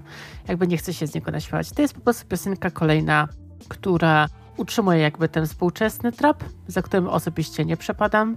Ale w porównaniu do tego, że mamy, że mam tutaj Rich Flex, który jakby też podchodzi właśnie pod ten nurt, to wydaje mi się, że w starciu z tym nagraniem ta piosenka już na starcie przegrywa przez to, że została doceniona tylko i wyłącznie w tej kategorii. Lekkim zaskoczeniem jest Nicki Minaj z Ice Spice, ale rzeczywiście jakby cokolwiek bym tutaj nie mówił o Nicki, bo możecie się tutaj domyślać, że za tą raperką niespecjalnie przypadam, to Barbie World jest jednym z najważniejszych nagrań rapowych, jakie w ogóle pojawiły się w roku 2023. I to mimo tego, że jest to piosenka do właśnie Barbie. Oczywiście ten sample I'm a Barbie girl in a Barbie world. Oczywiście jest to mocno wyczuwalny, a za mocno. I jest to jakby trapowa wersja tej piosenki. Czy mi się to podoba? Niespecjalnie, natomiast jakby to ma swoich odbiorców i absolutnie nie będę im mówić, że oni mają beznadziejny gust. Jak się bawię do tego? Ja odpadam, ale Myślę, że to wcale nie jest taki zły numer, jak mogłoby się wydawać. Więc zostaje tutaj Rich Flex, za którym no nie przepadam. Więc wydaje mi się, że może tutaj wygrać albo Attention, albo właśnie Killer Mike. Killer Mike wydał w ogóle album, który muszę nadrobić, ale raczej nie wspomniałam o tym, że on też mocno był doceniony właśnie za te nagrania, które tam tworzył. Więc wydaje mi się, że wygrana będzie właśnie między tymi dwoma tytułami, między Dojo Cat, a właśnie między nim. Best Rap Album Her Loss Drake and 21 Savage Michael Killer Mike Heroes and Villains Metro Boomin King Disease Free Nice Utopia Travis Scott Znowu, tutaj mam mnóstwo przemyśleń. Przemyślenia pod tytułem jak bardzo ten gatunek jest kontrowersyjny, bo uważam, że tutaj powinien się znaleźć przede wszystkim Lily Ali i Let's Start Here. Mimo tego, że to może nie jest za bardzo rap album, ale pokazałby, że rap powoli się zmienia, że otwiera się na nowe. Tutaj nie mam żadnego pojęcia, czy któryś z tych krążków jest właśnie otwierający na nowe, bo wydaje mi się, że na pewno nie Drake i 21 Savage, Her Loss, który jest ok krążkiem, ale wcale nie jest takim rewolucyjnym brzmieniowo, jak mogłoby się wydawać. To jest po prostu blockbuster. Ale nawet w tej kategorii, i tutaj naprawdę aż się dziwię, dlaczego ja to mówię, Utopia od Travisa Scotta sprawdza się dużo, dużo lepiej. Właśnie w tej kategorii. Z Travisem Scottem mam gigantyczny problem, bo jako osoba, która chodzi na terapię, nie wyobrażam sobie, że miałbym iść na jego koncert i żeby on nie dbał o bezpieczeństwo swoich fanów. On miał swego czasu gigantyczną aferę w związku z tym, że jego fani umierali na jego koncercie, a on mimo tego dalej grał, dalej przerywał, miał to totalnie gdzieś a potem tak łapał się za głowę, o matko, to się wydarzyło, ja nie wiedziałem. Potem jeszcze wszystkim uczestnikom zaoferował 3-miesięczną darmową terapię. Mój drogi, ci ludzie będą musieli się z tego terapeutyzować przez, najprawdopodobniej przez całe życie, bo oni widzieli tych ludzi, jak umierali, a ty po prostu ich zignorowałeś. Ale mimo to muszę naprawdę przyznać, że Utopia jest ciekawym blockbusterem, nie do końca wychodzącym właśnie z tych trapowych norm, a jednak coś tak delikatnie kombinującym. No, niestety muszę to z żalem przyznać, że Utopia nawet swego rodzaju mi się podoba, chociaż Killer Mike zapowiada się obiecująco. Obstawiam, że to on powinien wygrać tę nagrodę. Czy wygra? Zobaczymy, ale po nagraniu tego odcinka wrócę do tej płytki i być może dam wam znać, co o właśnie Michaelu sądzę. Mam tutaj szereg różnych kategorii, w których to po prostu będę omawiać jakieś tam różne ciekawostki, więc tę część nazywam po prostu inne kategorie gatunkowe, z których mogę coś powiedzieć więcej. Mam teraz tutaj dla Was Best Traditional Pop Vocal Album. I ta kategoria kusi obecnością jednej płytki, którą doceniłem właśnie w rankingach albumowych z roku 2023. Jest to oczywiście Louvie i Bewitched. Krążek, który jest naprawdę cudownie nie dzisiejszy. Jest o miłości przyjacielskiej, romantycznej, wszelakiej. Jest to przepiękny, baśniowy krążek, który uważam, że powinien zostać doceniony przez właśnie Akademię. Jeśli tak się nie stanie, no trudno, może następnym razem, ale głęboko liczę na to, że Loiwi właśnie będzie koncertować w Polsce. Bardzo fajne okienko jest teraz na Openerze. Jak sprawdzam poszczególne daty, no to akurat tydzień przed ma koncert w Ottawie w Kanadzie, a tydzień później ma koncert w Holandii. Więc może wpanie na Openera, na Alter Stage zamknie na przykład swoimi czasowymi aranżacjami któryś tam dzień. Bardzo na to w sumie liczę. Zobaczymy, jak to się wszystko potoczy. Teraz sobie szybciutko przejdziemy po kategoriach country. To, co zwróciłem uwagę akurat w kategorii, e, właśnie w tych kategoriach, w tej sekcji, to to, że brakuje tutaj takiego gościa jak Morgan Wallen. Jest to osoba, która absolutnie zdominowała listy przebołów w Stanach Zjednoczonych. Last Night od niego jest zresztą uznawany za jeden chyba z największych hitów nie tylko w roku 2023, ale także w, w całej historii prowadzenia billboardu. On zgarnął gigantyczną popularność i niewykluczone, że w najbliższym czasie zostanie okrzyknięty jednym z dziesięciu największych hitów wszechczasów właśnie w Stanach Zjednoczonych. Tylko, że ta piosenka ma tylko i wyłącznie lokalne znaczenie. Mało kto w ogóle ją zna w Europie. Ale też miał bardzo mocno wypromowany album, który Pitchfork bardzo ładnie określił, że jest on o niczym. Nie słuchałam tej płyty, ale rzeczywiście brak jego obecności na nominacjach na Grammy bardzo mocno jakby się tutaj rzuca w oczy. I na przykład w Best Country Solo Performance mamy tutaj takie nazwiska jak Luke Combs, które też jakby on pochodzi z takiej trochę konserwatywnej części właśnie tego gatunku muzycznego, w przeciwieństwie do takiej Dolly Parton czy Chris Stapleton. I myślę, że właśnie oni zdobędą swoje nagrody najprawdopodobniej. Jak przechodzę dalej, Best Country Duo Group Performance, mamy m.in. I Remember Everything, gdzie jest Zach Bryan featuring Casey Musgraves. To z kolei inny hit właśnie w Stanach Zjednoczonych, country, który też jakby mocno zawojował jakby tamtejszą y, społecznością. Tylko, że ona z kolei bardzo dużo zgania dobrych not wśród recenzentów. I być może właśnie ta piosenka zdobędzie właśnie Grammy. Przypomnę tylko, że Casey Musgraves u nas w roku 2018 zgarnęła album roku i to było naprawdę sensacyjne osiągnięcie dla niej. Ale też właśnie dlatego myślę, że I Remember Everything właśnie tę kategorię wygra. No dobrze, lecimy dalej. Best Country Song.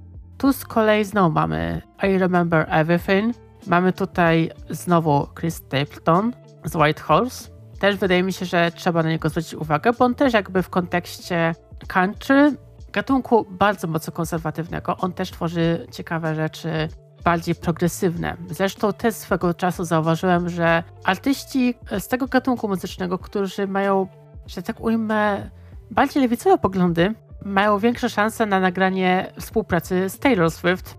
Wiem, że to jest trochę głupi argument, ale rzeczywiście Taylor zwraca uwagę na to, żeby osoby, z którymi nagrywa piosenki, bardziej były po stronie demokratycznej, aniżeli republikańskiej. To tak tylko w kontekście tego, że Taylor niby ma teraz wybierać między John, Joe Bidenem a Donaldem Trumpem. No dobrze, Best Country Album, tu znowu Zach Bryan. Myślę, że trzeba to je docenić. Ten krążek. Natomiast znam jeszcze Kelsey Ballerini Rolling Up the Malcolm Met. I to jest taki odprężający country pop. Myślę, że to jest dobre określenie. Na co też bym zwrócił uwagę, ale wydaje mi się, że, że Zach Bryan jest tutaj faworytem w tej kategorii. Polecimy dalej. Best American Lutz Performance. Tu z kolei ciekawostką jest John Baptist za piosenkę Butterfly.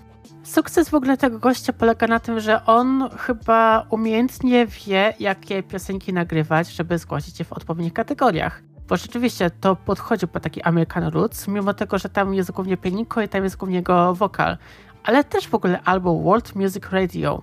Jest to krążek, gdzie po prostu prezentuje różne brzmienia muzyczne, wychodzące z różnych gatunków. Więc no czemu nie? Wydaje mi się, że ma łeb na karku, żeby po prostu być nominowany akurat w tej kategorii. W kategorii Best Folk Album ciekawostką muzyczną jest Johnny Mitchell i nominacja za krążek Johnny Mitchell at Newport Live. Sprawdziłem sobie dokładne statystyki i jest to jej 18 nominacja, a wcześniej wygrała tych Grammy 9. Myślę, że jak na kobietę to jest naprawdę bardzo dobry wynik. Jest to o tyle zadziwiające, że, że pierwszą nagrodę Grammy zdobyła przy już 12 edycji właśnie za Best Folk Performance piosenka Clouds. Piosenka promująca jej drugi album studyjny, natomiast też pamiętam, że w kontekście Johnny Mitchell inne ciekawostki. Przede wszystkim pamiętajcie o tym, że jej muzyka nie jest dostępna w ogóle na streamingu Spotify, bo Johnny Mitchell pewnego dnia stwierdziła, że nie będzie popierać tego, że Spotify ma taką politykę, iż akceptuje podcasty o tematyce foliowej w kontekście szczepionek, w kontekście pandemii, która pamiętamy doskonale, że miała miejsce. Druga ciekawostka związana jest póki co ulubionym albumem Johnny Mitchell, bo w sumie jedynym, który w ogóle przesłuchałam od początku do końca, Blue. Tak mi się też przypomniało akurat totalnie randomowo, że kiedyś po prostu ktoś skomentował w kontekście Renaissance Beyoncé, że jest to pierwszy żeński album, który był przez cały rok na liście przebołów Stanów Zjednoczonych, nie wydając żadnego klipu. Mój drogi fanie Beyoncé, Johnny Mitchell z Blue zrobiła to dużo, dużo szybciej. Blue wyszło w 1971 roku i wciąż jest jednym z takich z najważniejszych płyt, które w ogóle ukształtowały rynek muzyczny, więc wybacz, ale cóż, mogę rzec. Dobra, przechodzimy dalej, bo już ewidentnie odchodzę od tematu. Best Latin Pop Album. Tutaj z kolei kojarzę Malumę, ale nie kojarzę dokładnie jego płyty, natomiast jego obecność trochę mnie bawi w kontekście tego, że on swego czasu bardzo mocno krytykował to, że w ogóle nie był nominowany właśnie w kategoriach latynoskich na Latin Grammy. Bo Latin Grammy to jest jakby osobna społeczność, osobne nominacje, osobne kategorie, które skupiają się właśnie na tym gatunku muzycznym. Natomiast w przypadku tej głównej gali Grammy mamy kilka takich zbiorczych kategorii i Maluma jest nominowany jako jeden z nich. Uważam, że powinien bardziej docenić właśnie to, że zgania dominację właśnie w tych ważniejszych Grammy niż tych pobocznych. Best Musica Urban Album. Tu kojarzę krążek od Karol G. Maniania Sara Bonito. Jest to po prostu latynoski blockbuster, że tak ujmę. Przyjemny, różnorodny dźwiękowo, oferujący całkiem fajne brzmienia. Nie sądziłem, że cokolwiek z tej płyty mi się podoba, a jednak mi się spodobało na tyle, że umieszczałem ją właśnie w tych playsach pobocznych w gatunku przede wszystkim pop latino. W kategorii jeszcze Best Musical Mexicana Album, including Cheyano, tutaj pojawia mi się Paso Pluma i Genesis. To jest krążek, który też przesłuchałam właśnie w ramach tego podsumowania roku 2023. Też, o ile się nie mylę, trafił właśnie do notowania pop latino. Natomiast cały krążek jest taki naprawdę bardzo, ale to bardzo mocno wakacyjny, bardzo mocno meksykański. Godny polecenia, ale też nie dla każdego, bo to jest krążek bardzo spójny i mało niestety różnorodny, co niektórym może się mimo wszystko spodobać. Przechodzimy do Best Global Music Performance, gdzie tutaj znowu kojarzy mi się Barnaby. On też wydaje mi się, że tworzy ciekawe rzeczy i warto na niego zwrócić uwagę. Nie wsłuchałam się dokładnie w jego dyskografię jeszcze, to cały czas przede mną, ale zgarnia bardzo duże uznanie wśród krytyków muzycznych, więc wydaje mi się, że warto dać mu szansę i wydaje mi się, że on też prawdopodobnie tę kategorię wygra. Podobnie zresztą Best African Music Performance, gdzie on też jest nominowany, chociaż tu też kojarzę takie postacie jak Ira Star czy Tyla. Ira Star to jest postać z Nigerii. Trochę ją kojarzyłem w kontekście tego, że ktoś chyba stworzył dość niefortunne porównanie, że Ira Star jest lepsza od Beyoncé. jest bardziej popularna od Beyoncé. No nie, w Nigerii może. W jej rodzimej Nigerii może rzeczywiście tak jest. Ale nie globalnie. Natomiast klaska się rozkręca i wydaje mi się, że przed nią wielkie rzeczy. To samo zresztą Taylor i Water. Ten utwór wydaje mi się, że mogliście już poznać. Jest to jeden z największych wiralów ostatnich miesięcy i też wydaje mi się, że ta laska dopiero się rozkręci. Ona zresztą w tym roku ma wydać debiutancki album, już został on zapowiedziany. Jest zatytułowany ambitnie Tyla i premiera będzie miała miejsce w marcu, o ile się nie mylę, w marcu. I jeszcze ostatnia tutaj kategoria Best Global Music Album. Tu ponownie Burna Boy, I Told Them. Wydaje mi się, że znowu to jest kategoria, którą najprawdopodobniej wygra.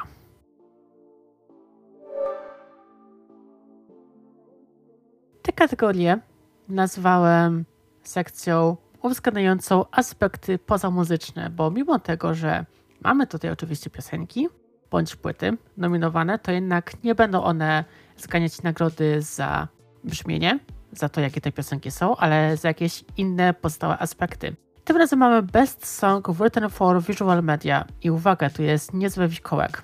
Barbie World from Barbie the Album, Nicki Minaj and Ice Spice featuring Aqua. Dance the Night from Barbie the Album, Dua Lipa. I'm Just Ken from Barbie the Album, Ryan Gosling. Lift Me Up from Black Panther. Wakanda Forever, Music from and Inspired by Rihanna. I What Was I Made For from Barbie the Album, Billie Eilish. Znowu Barbie the Album. Cztery piosenki z Barbie the Album. I od tych piosenek zacznę. Zacznę oczywiście od Barbie World, bo uważam, że to w sumie jest jakiś przełom, że rapowa piosenka jest nominowana w tej kategorii. Ale czy jest to najlepsza piosenka wszechczasów? Myślę, że niestety nie. Więc Onika Marasz, no wybacz, ale niestety nie zganiesz swojego pierwszego Grammy. Myślę, że tutaj też przegraną może być Dua Lipa i Dance the Night. Seguruję się głównie tym, że piosenka nie zgarnęła nominacji do Oscarów nadchodzących. Za to I'm Just Ken i What Was I Made For, no to to już są piosenki, które były w ogóle nagrodzone. I'm Just Ken między innymi właśnie na bodajże Złotych Globach, What Was I Made For na Emmy i prawdopodobnie byli Alice zganie drugiego w życiu Oscara. Tak obstawiam. Gdy miałem wskazać lepszy, wskazam oczywiście na Billie Eilish, ale I'm Just Ken wcale nie jest takie przegranie, jak mogłoby się wydawać. Wydaje mi się, że też to jest taki ciekawy popis piosenki aktorskiej. Ryan Gosling jest naprawdę utalentowanym aktorem i on też pokazał, że potrafi śpiewać. I jeszcze zostaje nam Rihanna, biedna Rihanna, która otoczona piosenkami z Barbie, ale bym się uśmiał, gdyby akurat ta piosenka wygrała. Bo to był niezły chichot losu, ale też jednocześnie uważam, że jest ta piosenka po prostu dobra. Po prostu dobra, ale w tej kategorii nie wystarczy być dobrym, trzeba być wybitnym, trzeba mieć jakiś konkretny przekaz poza tą historią, która tam się ujawnia. No i okej, okay, no wiem o tym, że Rihanna potrafisz śpiewać, wiem o tym, Rihanna, że ty jednak miałaś takie epizody, żeby, żeby wydawać produkty Fenty Music. Ale tym razem Grammy myślę, że raczej nie dostaniesz. Myślę, że prawie pewne jest to, że nagrody zgarnie Billie Eilish. Ale gdyby zgarnął Rihanna, gdyby zgarnął Ryan Gosling, no to też bym się cieszył. Best Music Video I'm Only Sleeping by The Beatles, In Your Love, Tyler Childers, What Was I Made For, Billie Eilish, Count Me Out, Kendrick Lamar, Rush, Troy Sivan. I to jest absolutnie najtrudniejsza kategoria, którą dla Was omawiam obecnie. Dlaczego? Ponieważ każdy klip jest dobry i każdy klip jest dobry w zupełnie innej kategorii. Zacznę może od Rush, Choice Ivana, bo to mi się chyba najlepiej kojarzy, tak najmocniej. Choice Ivan jest artystą ciekawym, artystą, który siedzi w tym popie, ale też poniekąd pokazuje, że pop nie jedno ma imię i że pop może być bardzo fajnym gatunkiem muzycznym i może nagrywać lekkie, proste, przyjemne rzeczy i przy okazji pokazać, że to wcale nie będzie wtórne i tendetne. Natomiast Rush jest pełny właśnie takich mocno ociekających takim erotyzmem. Troye Sivan też był mocno oskarżony o to, że tam tylko występują sami chudzi faceci, ale nie o to mu tutaj chodziło w kontekście właśnie Rush, żeby pokazać równouprawnienie, żeby pokazać wszystkie budowy ciała.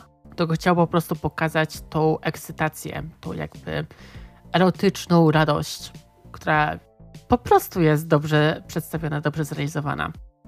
Can't Be Out z kolei zachwyca montażem. Czarno-białe ujęcia, czarno-białe wszelakie efekty. Ten klip ogląda się z filmowym zaciekawieniem. To jest taka malutka filmowa perełka. In Your Love z kolei jest to klip, w którym mamy historię dwójki gejów. Wzruszającą, bardzo wzruszającą. I ten przekaz też jakby mocno tutaj bije, że trzeba o takie relacje dbać i że to też po prostu jest miłość. I'm Only Sleeping od The Beatles to z kolei też jakby bardzo fajny film animowany, który też bardzo dobitnie pokazuje jakby tą historię przemijania, tego jak bardzo w ogóle The Beatles w ogóle są mocno wpływowi w kontekście tego. No to rozczula mnie. To jest naprawdę przepiękny prezent dla fanów. No i oczywiście What Was I Made For od Billie który też jakby pokazuje swoją historię lalki przebrana za jej poszczególne stroje, w których prezentowała się na galach muzycznych i też jakby wspomina o swojej przeszłości, który też dodatkowo dobija ten przekaz, do czego zostałam stworzony, do czego została stworzona, do czego ta osoba została stworzona. No, to jest też mocne i absolutnie nie mam żadnego pojęcia, który ten, który klip wygra, bo absolutnie każdy na to zasługuje. Każdy.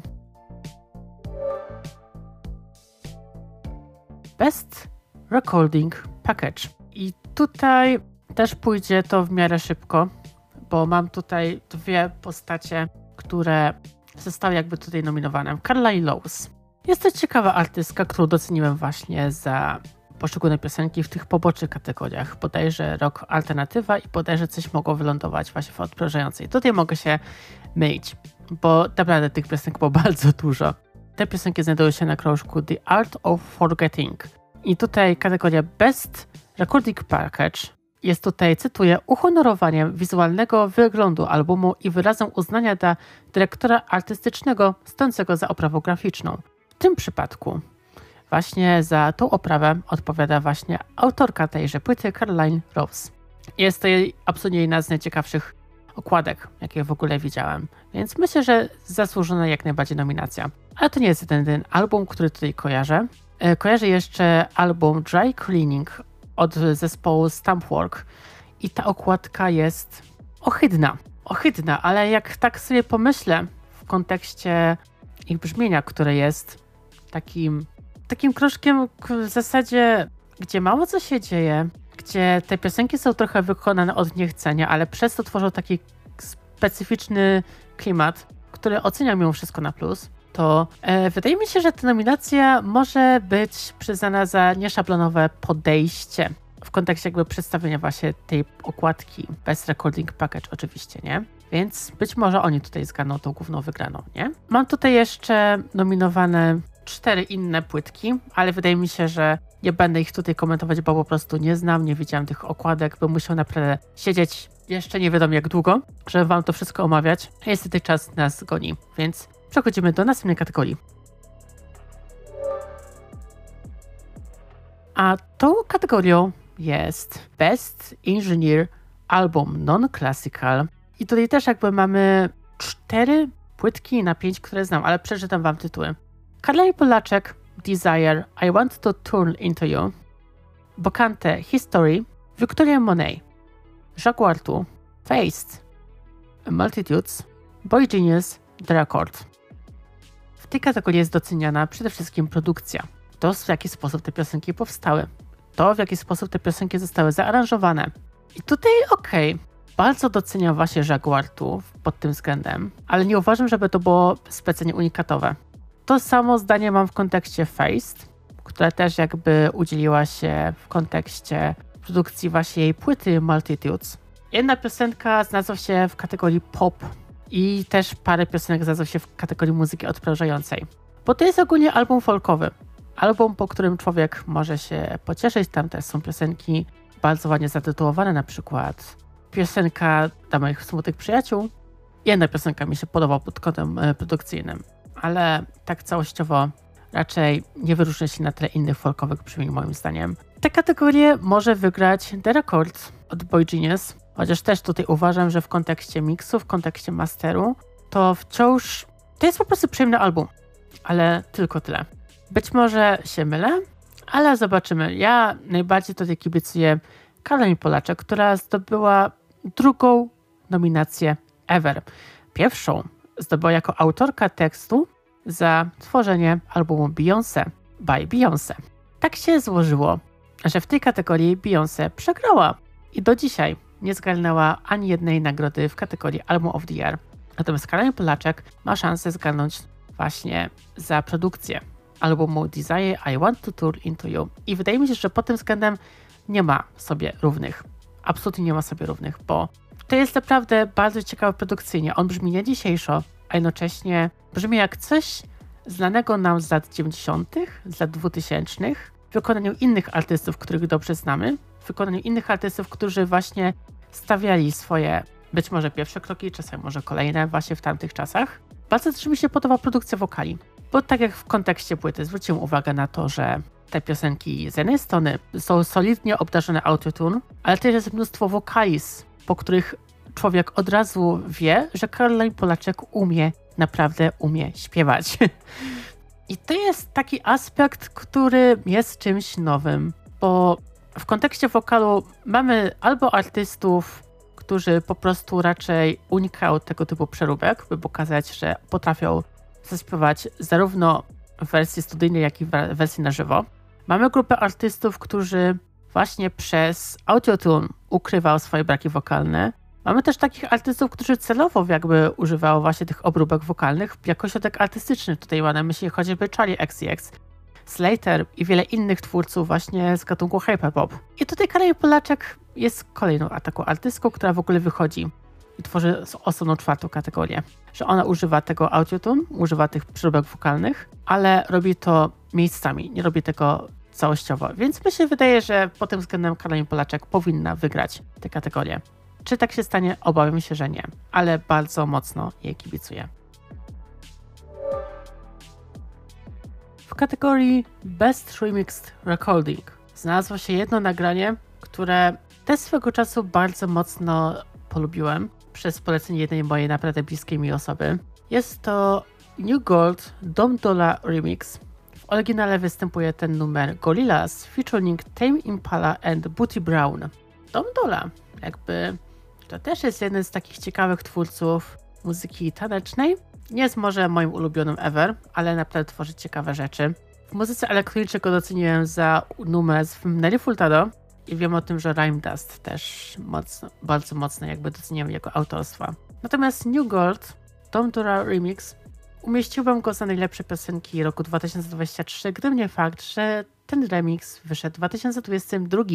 No cóż, tak to niestety bywa, ale naprawdę jest to prześwietny taneczny numer, który nadaje zupełnie nowego znaczenia właśnie tejże piosence oryginalnej, którą też oczywiście bardzo, ale to bardzo lubię.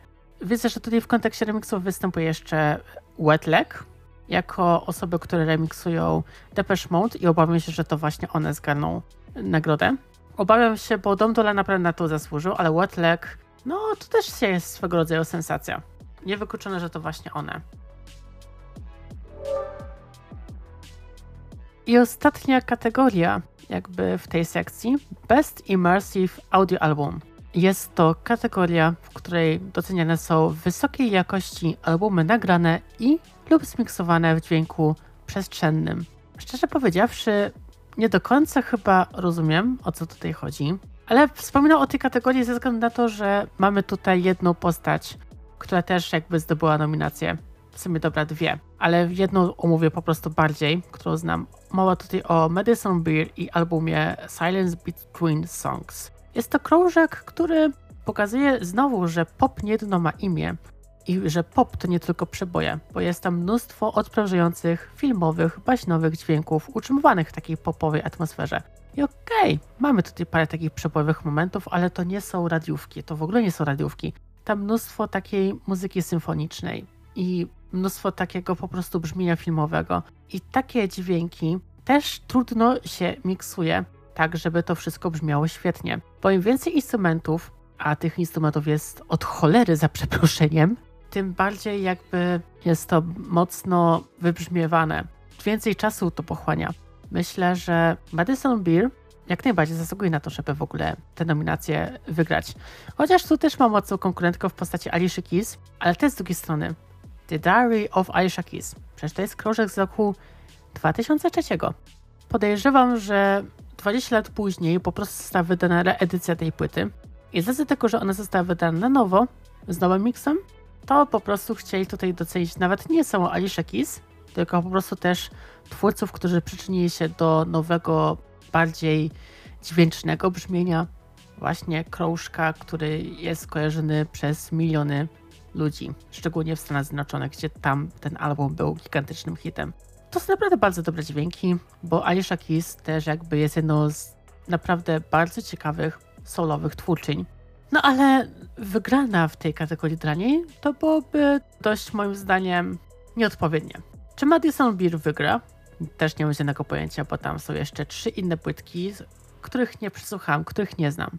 Ale Madison Beer naprawdę zasługuje na docenienie wśród innych twórców, wśród innych jakby ludzi. I miejmy nadzieję, że w końcu przestanie być wyśmiewana za to, że Jezu, bo ona tylko na tym Instagramie jak coś tam pozuje i na tym kończy się ta promocja jej muzyki. No nie. Ona w tym roku przyjeżdża do Polski. I ja w ogóle po całej trasie europejskiej, notabene występuję jako support, więc trzeba takie gesty bardzo mocno doceniać, a ja być może zapiszę na jej koncert. Nie nakręcam się, bo już teraz mam bardzo intensywny grafik, jeśli chodzi o miesiąc luty i miesiąc marzec, ale, czy, ale no fajnie by było ją zobaczyć. Zobaczymy, czy tak się stanie. A tymczasem przechodzimy do tych głównych kategorii, które w sumie Was powinny interesować najbardziej. W tym roku postanowiono, że dwie kategorie zostaną przeniesione właśnie do tych głównych. Jedna z tych kategorii jest Producer of the Year Non-Classical. Mamy tutaj oczywiście Jacka Antonowa, który został doceniony m.in. za produkcję trzech płyt Being Funny in a Foreign Language od zespołu The 1975, za produkcję płyty Did You Know That There's Tunnel Under Ocean Boulevard od Lana Del Rey, no i Midnights od Taylor Swift. Do tego jeszcze mamy Dress the Mill Emil 2 za produkcję albumu Jaguar 2 od Victory Monet, Hit Boy, produkcja m.in. Nace, King Disease i tutaj też mamy pojedyncze piosenki rapowe. Metro Boomin, produkcja wielu różnych piosenek, w których on się udziela jako główny artysta, ale też dla innych, na przykład What About It, Lil Dog featuring 21 Savage. Mam tutaj też coś stworzonego More M's dla Jake'a i ponownie 21 Savage. No i Creeping, Metro Boomin featuring 21 Savage and The Weeknd. No tutaj jest piosenka, która była swego czasu mega popularna. Kogo tutaj jeszcze mamy? Mamy jeszcze Daniela Nigro, który został doceniony przede wszystkim za produkcję albumu Guts Olivia Rodrigo, ale także pojedyncze piosenki dla Chaperone. Tutaj mam tytuły Hot to Go, czy Kaleidoskop oraz Red Wine Supernova, ale także za produkcję Welcome to My Island dla Caroline Polaczek. No cóż, chyba nikt tutaj się nie łudzi, że wygra ktokolwiek inny niż Jack Antonow. Zwłaszcza, że te dwie płytki, Did You Know Tunnel Under Ocean Boulevard i Midnights, te krążki są nominowane w kategorii Album of the Year. Natomiast jest parę takich ciekawych postaci. No, Daniel Nigro na przykład mnie zaskoczył tym, że wyprodukował coś dla Karen Polaczek. Ale rzeczywiście, umknął mi to uwadze, bo głównie go kojarzyłem właśnie za album Guts. Metro Boomin też fajnie, że jakaś rapowa postać została doceniona za produkcję. I to mimo tego, że on jest też głównie wykonawcą, bo to też jakby jest swego rodzaju łamanie stereotypu, że nawet jako wykonawca możesz być doceniony głównie za produkcję. Ale też jakby produkcja Jaguartu Victory Monet też trzeba jakby mocno docenić przez tego gościa, który został nominowany. No ale niestety, bądź niestety, Jack Antonow najprawdopodobniej wygra. Songwriter of the Year Non-Classical to jest druga ta kategoria, która została wprowadzona. To jest zresztą w ogóle nowość. Edgar Barrera, Un and Forsento, Group of Frontera and Bad, Bad Bunny, gdzie tutaj jest odpowiedzialny za tekst i tutaj też pojawiały mi się piosenki od Don Omara, Karol G i wielu innych latynoskich twórców. Kolejna nominacja Jesse Joe Dillon i tutaj Dan and Shy kojarzę, wykonawcy. I tutaj przewija mi się nazwiska bardziej jeśli chodzi o gatunek country. Shay McAnally, tu znowu country, ale też mamy na przykład Niall Horan, Never Grow Up, mamy tutaj Sam Hunt, Walmart i tutaj też mamy We Don't Fight Anymore, Carly Pierce and Chris Stapleton. Tu też jakby znowu country. Trent Thomas, on z kolei właśnie jest mocno doceniany w kategoriach właśnie hip-hop, soul in R&B. Mamy tutaj All My Life, Lil Durk featuring J. Cole. Mamy tutaj Bill Finken od Tyla. Mamy tutaj propozycje od Chloe and Future, Ciara and Chris Brown. Mamy tutaj Seven, Jungkook i Lato. Tolja, znowu Chloe i Missy Elliott. I jeszcze tutaj mam w kategorii Justin Tranter. Mamy tutaj dużo piosenek od René Rap. Mamy tutaj ten tytuł od Maneskin, Honey, Are You Coming? No i mamy tutaj też Miley Cyrus River. Tu i tutaj w zasadzie, jak myślę o tych kategoriach, to wydaje mi się, że kto może wygrać? Nie mam żadnego pojęcia. Natomiast Justin Tranter, akurat jak ja pomyślę o nim, to wydaje mi się, że on, mimo tego, że najbardziej go kojarzę jako autora tekstów, to mimo wszystko wydaje mi się, że on stworzył chyba tutaj głównie najsłabsze rzeczy. Zwłaszcza tutaj mówię w kontekście René Rap, bo Jimmy Moon czy Pretty Girls no to są piosenki, które podobały mi się w sumie najmniej z całej jej płytki. Bardziej lubię takie rockowe, bardziej lubię takie odprężające, a te popowe momenty właśnie nie za bardzo. Podobne wrażenie mam w kontekście Ferona Tomasa. Mam nadzieję, że dobrze wypowiadam jakby to imię nazwisko. Wybaczcie, ale jednak pora robić swoje, bo nagrywam to późną nocą. Tu też jakby w kontekście Chloe, w kontekście Ciary, no to są piosenki, które niespecjalnie mi się podobają. W sumie jedyny tytuł, który lubię, ironicznie lubię, chociaż dużo osób może mnie zabić za tę opinię, jest to piosenka Seven od Jungkook i Lato. Przebojowy, popowy numer, ale wciąż wydaje mi się, że on tworzy dużo ciekawsze rzeczy. I wydaje mi się, że chyba nieironicznie może zdobyć twórca latynoski, bo właśnie nuta z Bad Bunny od grupy Frontera no to to też jest jak taka ciekawa, po prostu meksykańska wręcz odmiana muzyki latynoskiej, ale taka naprawdę bardzo przyjemna, taka bardzo odprężająca, taka wręcz wakacyjna. No i Karol G właśnie też bardzo dużo jakby osiągnęła y, w świecie latynoskiej muzyki mainstreamowej. To jest też jakby album, który też mocno zdefiniował właśnie ubiegły rok. Nawet jeśli go nie doceniłem za bardzo w podsumowaniu końcoworocznych. Nie, wydaje mi się, że czasem on może być takim czarnym koniem i wygrać tę kategorię. No, ale zobaczymy to nie są złe tytuły. To w ogóle nie są złe tytuły. Kategoria Best New Artist. I tutaj mamy 8 nominacji. Gracie Abrams, Fred Again, Ice Spice, Jolly Roll, Coco Jones, Noah Khan, Victoria Monet, The War and Treaty. I w zasadzie nie wiem, kto tutaj wygra. Nie wiem, kto tutaj wygra, bo jest tutaj parę nazwisk, które mają szansę właśnie wygrać z bardzo nieoczywistych względów. W zeszłym roku wygrała mało znana postać, Samara Joy, gdzie większość osób stawiało właśnie na Anitę, gdzie większość osób stawiało na wiele innych postaci, które jakby tam się pojawiały. Tymczasem tutaj może być bardzo podobnie. Gdybym miałbym wskazać tą najbardziej popularną, jeśli chodzi o sukces komercyjny, to wszyscy wskazaliby raczej Ice Spice. Zwłaszcza, że Ice Spice ma wystąpić na mainie, na Openerze i na wielu innych festiwalach muzycznych. Więc to już naprawdę jest to ktoś, kto, kto jeszcze rok temu był w zasadzie nikim, a teraz nagle mamy jedną z najważniejszych twórców żeńskiego rapu obecnie. No dobrze, ale Ice Spice to jest jedna postać. Kojarzę też oczywiście Fred Again, który też bardzo dużo nominacji zdobył w tym roku. Zasłużenie zdobył te nominacje i jestem prawie pewny, że któraś nagroda będzie jego. Czy to będzie też Best New Artist? Obawiam się, że nie, ze względu na to, że on ma zbyt brytyjskie brzmienie. Zbyt brytyjskie brzmienie, żeby dotarło do amerykańskich nagród muzycznych. Ale być może to się zmieni, bo też w ogóle zauważam, że powoli odbiera się na rynek brytyjski. Coco Jones to nie jest w sumie postać mocno mi znana, ale przygotowując materiał właśnie do tego odcinka, to odkryłem, że ona ma bardzo fajne piosenki ma niebanalne brzmienie i wydaje mi się, że naprawdę warto jej kibicować, więc może być też takim trochę cichym koniem tej kategorii.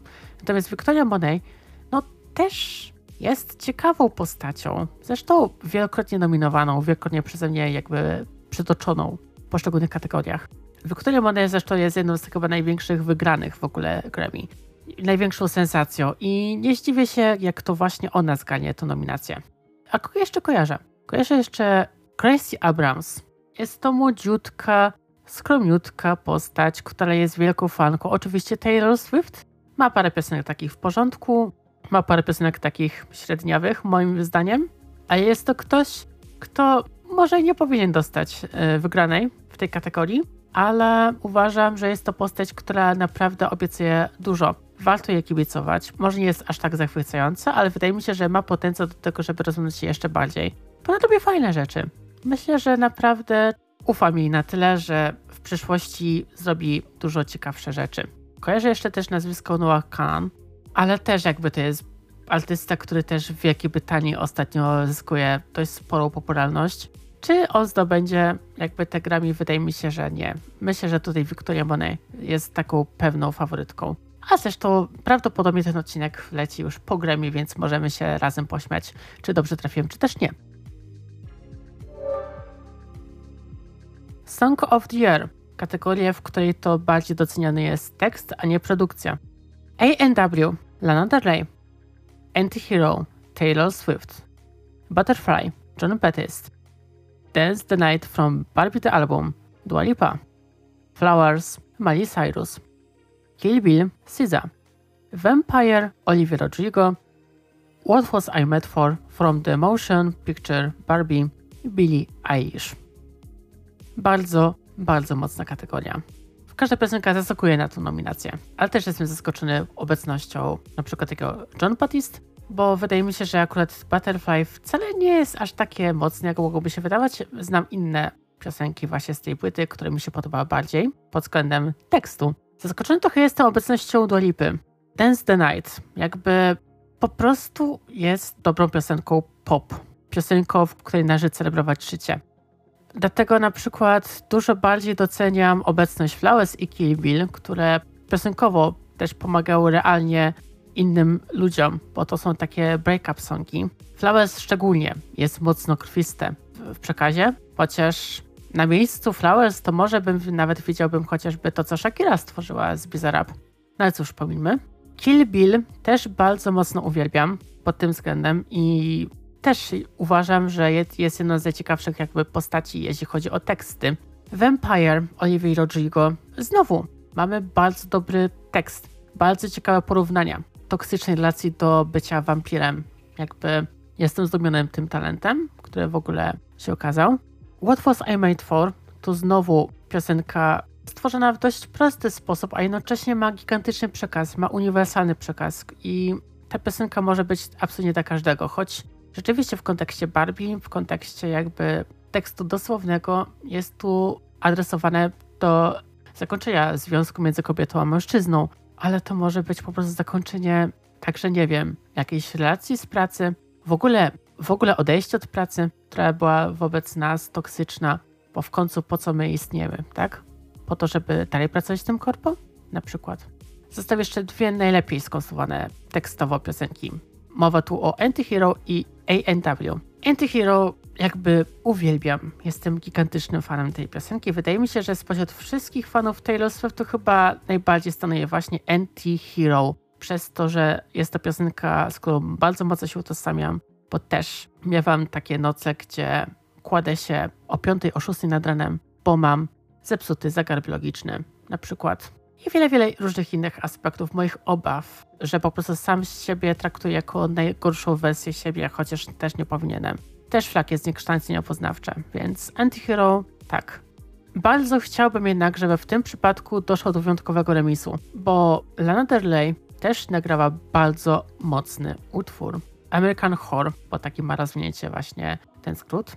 No to jest właśnie piosenka o gwałcie, to jest piosenka o tym, żeby nie oceniać drugiego człowieka po okładce. To jest piosenka, która jakby jest hymnem feministycznym. Ujętym w alternatywne dźwięki, a jednak feministycznym hymnem pokazującym, że to, w jaki sposób kobieta się ubiera, to nie jest jakby zaproszenie na naruszenie cielesności kobiety. O tym jest, o tym jest między innymi ten numer.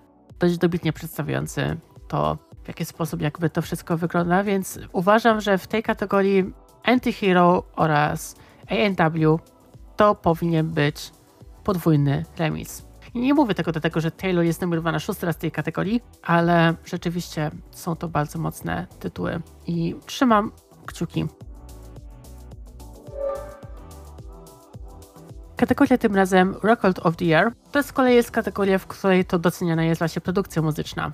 I tutaj mamy Worship, John Baptiste, Not Strong Enough, Boy Genius, Flowers, Miley Cyrus, What Was I Made For, from the motion picture Barbie, Billie Eilish, All My Mama, Victoria Monet, Vampire, Olivia Rodrigo, Anti-Hero, Taylor Swift, Kill Bill, SZA.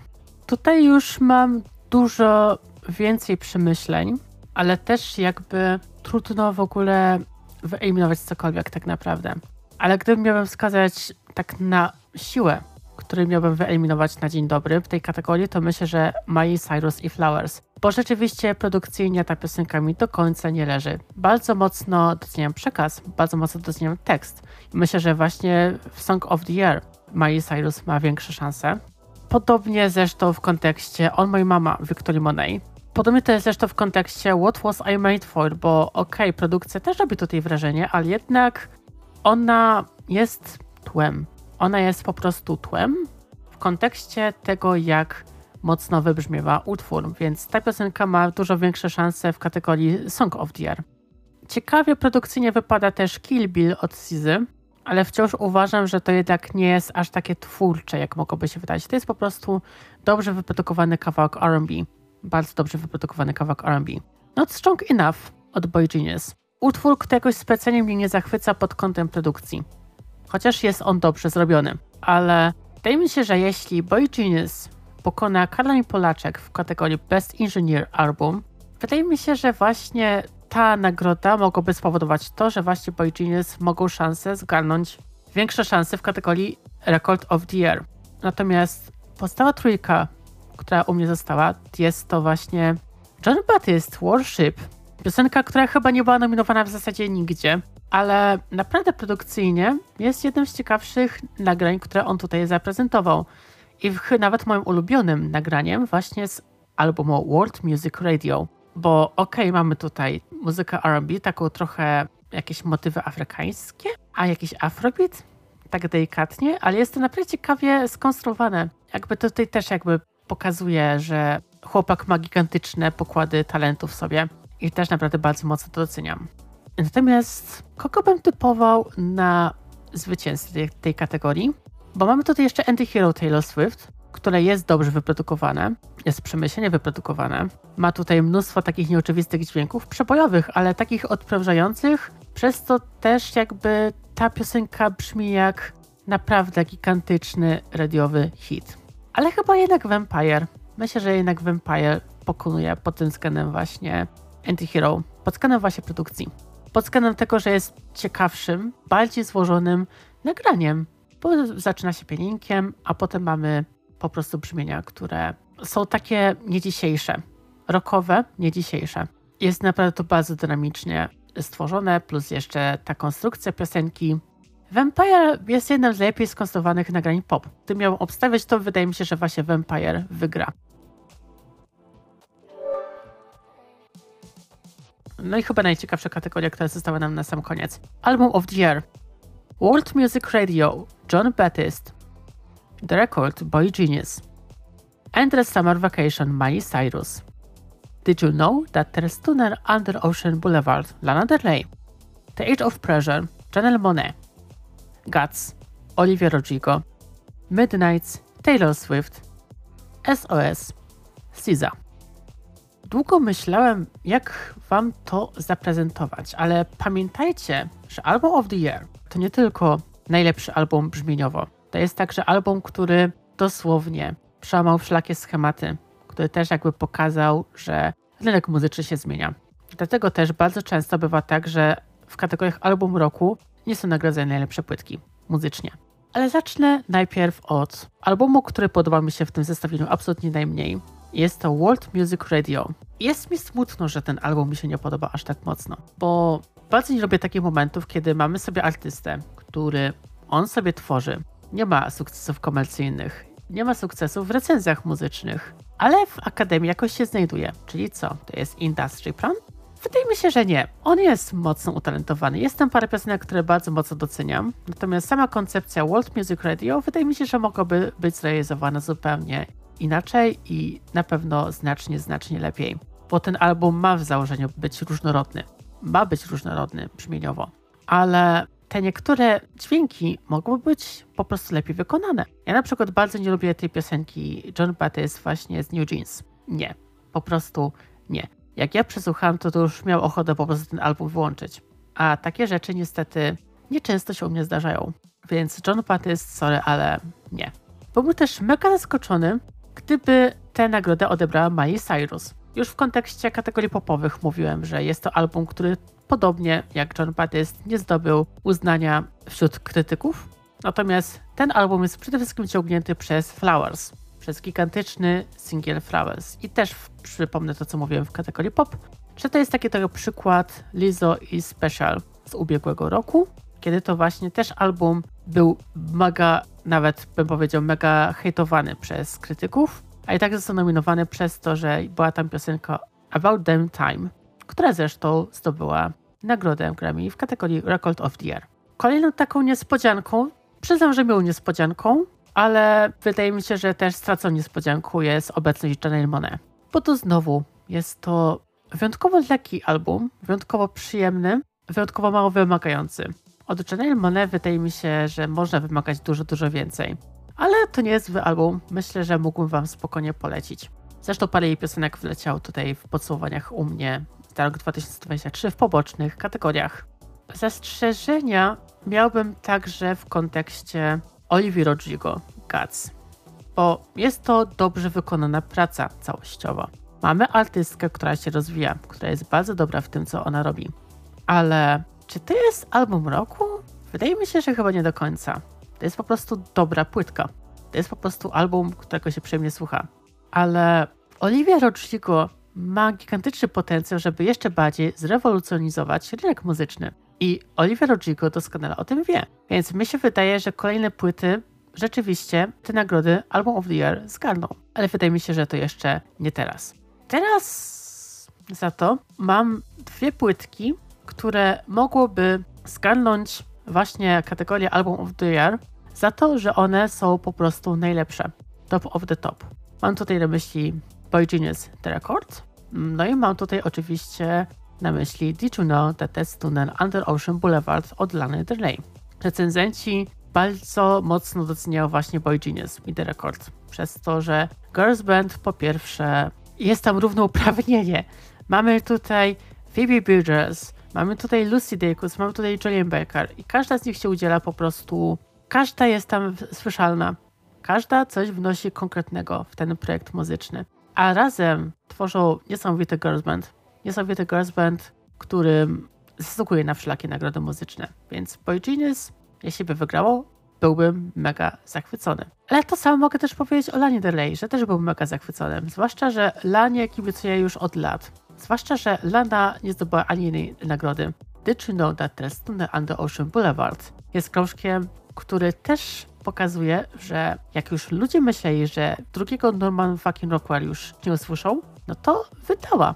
I wydała nawet lepszą płytkę, moim zdaniem. Lepszą ze względu na to, że jest tutaj bardziej bezczelna w tekstach. Jest ciekawiej produkcyjnie, bo mamy tutaj oczywiście brzmienia które są trudne w odbiorze, bo okej, okay, mamy tutaj nostalgię, mamy tutaj po prostu odprężające dźwięki, ale one razem tworzą taki bardzo specyficzny, taki trudny klimat, który trzeba docenić. To nie są piosenki, które od razu wpadają w ucho. Natomiast pod względem dźwiękowym mam tutaj też pewne elementy elektroniczne. To nie jest nowość w przypadku Lany, ale, te, ale ta elektronika pokazuje, że można bawić się formą i muzyka alternatywna może mieć jeszcze ciekawsze brzmienie. Nawet brakuje mi słów, żeby to ująć. Dla mnie Lana Del Rey. Dla mnie zdecydowanie Lana Del Rey, potem Boy Genius, a potem cała reszta. Natomiast mam inne typy płyt, które najprawdopodobniej te Grammy zgarną. Mowa tutaj o Sizy i SOS, i mowa tutaj o Midnights Taylor Swift. Siza ma jeden aspekt, w którym Midnights jest gorsze od SOS. Mianowicie jest to idealny, komercyjny album. idealny pod sprzedaż. Idealny po to, by wykręcić prześwietne wyniki streamingowe, ale też właśnie pokazujący, że w świecie mainstreamu można przemycić przepiękną sztukę, przepiękny artyzm. Ciza jest genialną autorką tekstów. Przemyca różne rozmyślenia nad swoim życiem, które łączą ludzi.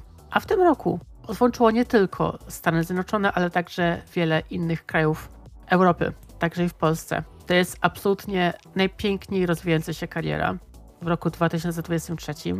No dobrze, no może prawie, ale wiecie o co mi chodzi. Po prostu rzadko kiedy zdarza się, że ktoś ciężko pracuje na swój sukces i wreszcie dostaje te nagrody w postaci takich wyników, w postaci takiego uznania, postaci tego, że jest się cudowną postacią i chce się jej kibicować jeszcze bardziej. Tuż jest wielka rzecz, a wyobraźcie sobie, co się stanie, jak SZA wyda album numer 3, album numer 4. Będzie jeszcze lepiej. Bo już teraz wiemy o tym, że warto na nią czekać, na jej nowy album. A w międzyczasie też inne edycje płyty SOS, bo już też słyszę o tym, że Billie Eilish ma niby być, Harry Styles, teraz słyszałam, że ma być Paramore. Zobaczymy. Zobaczymy, jak to się potoczy. Ale ona coś tam pichci i ona będzie jeszcze bardziej podbijać swój talent. Natomiast chyba mało kto ma wątpliwości, że jakikolwiek inny album niż Midnight skanie tę nagrodę. Już wam wyjaśnię dlaczego, bo Midnight to nie tylko te nieoczywiste brzmienia, które zostały tam docenione, ale Midnight to niestety, albo istety, pokazało szczyt kapitalizmu muzycznego.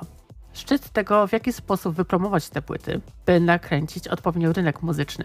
I nie tylko rynek muzyczny, ale także rynek ogólnie hotelarski, światowy, pod wszelakimi różnymi względami. No bo to, co się działo w ostatnich 12 miesiącach w kontekście Taylor Swift jest zdumiewające. Jest to historyczne. Jest to naprawdę historyczne. W przypadku Midnights to już w ogóle samo szokujące było to, że ona przebije wynik z 1989 z 2014 roku. Ponad 1,5 miliona osób nabyło tę płytę w ciągu pierwszego tygodnia od premiery. Gigantyczna ilość, jak na czasy, gdzie albumy już nie są kupowane aż tak często. Albumy, winyle, CD, kasety, no to bardzo mocno nakręciło jakby sprzedaż. Dodatkowo jeszcze reedycje. Dodatkowo też odpowiednie zarządzanie streamingiem. Dodatkowo multum różnych wersji.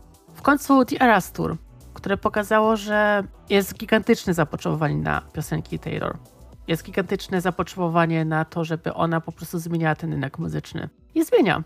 Pierwszy raz artysta dostał tytuł Człowieka Roku od magazynu Time za swoją twórczość artystyczną, nie za wpływy w polityce, tylko za swoją działalność. Mogę tutaj wymienić dalej, ale chyba naprawdę uważam, że Midnight, mimo tego, że to będzie absolutnie czwarta nagroda Taylor za album roku, to wydaje mi się, że jednak mimo wszystko nigdy na tę nagrodę nie zasłużyła bardziej. Choć to nie jest jej najlepszy album, ale jest to album, który dosłownie zmienił historię muzyki. W tej części po prostu wspomnę o największych porażkach, a raczej tego, kogo moim zdaniem zabrakło właśnie w tych nominacjach. Chociaż i tak uważam, że w tym roku Grammy było wyjątkowo mocne pod tym względem. Wiele osób dostało tę nominację zasłużenie. No dobrze. Best Pop Duo Group Performance. Brakuje mi tutaj Shakiry i Bizarrap. Brakuje mi tutaj Ramy i Selena Gomez. Brakuje mi tu Jungkook i Lato. W Best New Artist brakuje mi Peso Pluma, brakuje mi Pink Puntress i Ray. Szczególnie Pink Punches i Ray mnie bardzo mocno zadziwiają, bo to są postacie, które miały gigantyczne hity w Stanach Zjednoczonych, zwłaszcza Pink Punches, bo jest Aliyah z Ice Spice. Hello, dlaczego ta piosenka właśnie? To jest kolejny numer, który w ogóle powinien być bez Pop Duo Group Performance. I nie ma tego. W Best Pop Vocal Album zamiast Kelly Clarkson i Eda Sheeran powinny być Ray i Jessie Ware. Best Alternative Music Album. Tutaj tych nominacji mam naprawdę bardzo dużo, mimo tego, że ta piątka naprawdę zasłużyła na tę nominację, ale brakowało mi na przykład Anoni, brakowało mi Wazeblood, brakowało mi Caroline Polaczek, Mycki, Corinne Bailey Ray, brakowało mi też Kalala. Czytam jakby dalej te komentarze, które tam sobie wypisałam. W kategoriach R&B brakuje mi Kali Uchis, Redmond i Venus, no halo, to też był świetny album. Tinashe, BB Angel, no to też jakby pokazuje, że R&B bądź muzyka elektroniczna też ma się świetnie. W hip-hopie brakło mi Lily Ali, brakło mi Billy Woods i Kanye Segal. Brakło mi Armand Hammer, chociaż nie, Armand Hammer to akurat wyszło później, nie? Ale jest Kanye the House, JPEG Mafia i Danny Brown. No, to są albumy, które bardziej zasługiwały w porównaniu do wielu innych takich, ech, takich mechowych, za przeproszeniem. Bez napisałem brakowało mi jeszcze Grolila i Cardi B. Piosenka, która wyszła w roku 2022 i to też był jeden z takich mocniejszych momentów właśnie w karierze obu tych pań. No ale, no cóż, jeszcze tutaj zapomniałam w kategorii R&B. Daniel Cezar to też był gościu, który fajne rzeczy tworzył po prostu w roku 2023. Jedna piosenka znajduje się u mnie w notowaniu za najlepsze piosenki roku 2023, więc tym bardziej wydaje mi się, że warto o nim pamiętać. Brakuje mi też tego, żeby Fred Again i Brian Eno zostali docenieni właśnie za projekt Secret Life, który jest ambientowy, odprężający, ale nie widziałam tego jakby w nominacjach. Być może nie zgłosili tego, być może tak właśnie miało być. Zapewne jeszcze wiele, wiele innych jakichś takich nominacji by było, ale generalnie wniosek mam taki. Grammy bardzo mi się podoba pod kątem nominacji. W momencie, gdy to nagrywam, nie dowiem się, czy będą mi się podobać pod kątem laureatów. Mimo wszystko kibicuję i wiem o tym, że te postacie, które tutaj omówiłem, w większości przypadków ciężko sobie zapracowały na te nominacje. I pamiętajcie o tym, że to przede wszystkim są jakieś nagrody muzyczne i to nie jest wyznacznik jakości. To jest tylko miły dodatek do tej pracy, którą naprawdę trzeba docenić.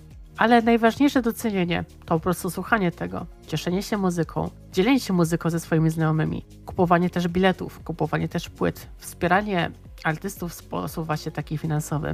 To jest dla nich największa nagroda.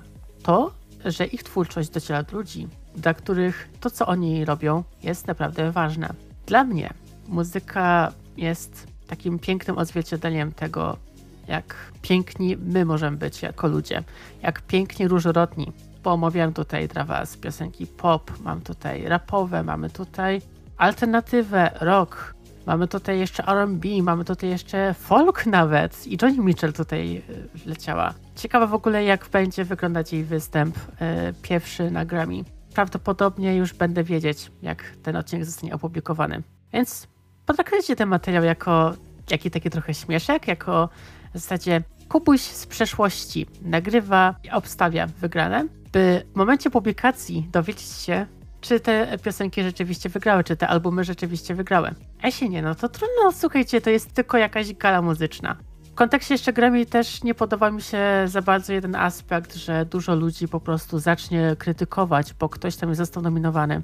W kontekście nie, nie tylko Grammy, ale także i Oscarów i także wszelkich innych nagród muzycznych, filmowych, jakichkolwiek. Bardzo często ludzie najbardziej krytykują, bo znają tylko jedną piosenkę, jeden album, jeden film, jedną grę aktorską. I tylko dlatego właśnie te gale ostatnimi czasy zbierały największe baty.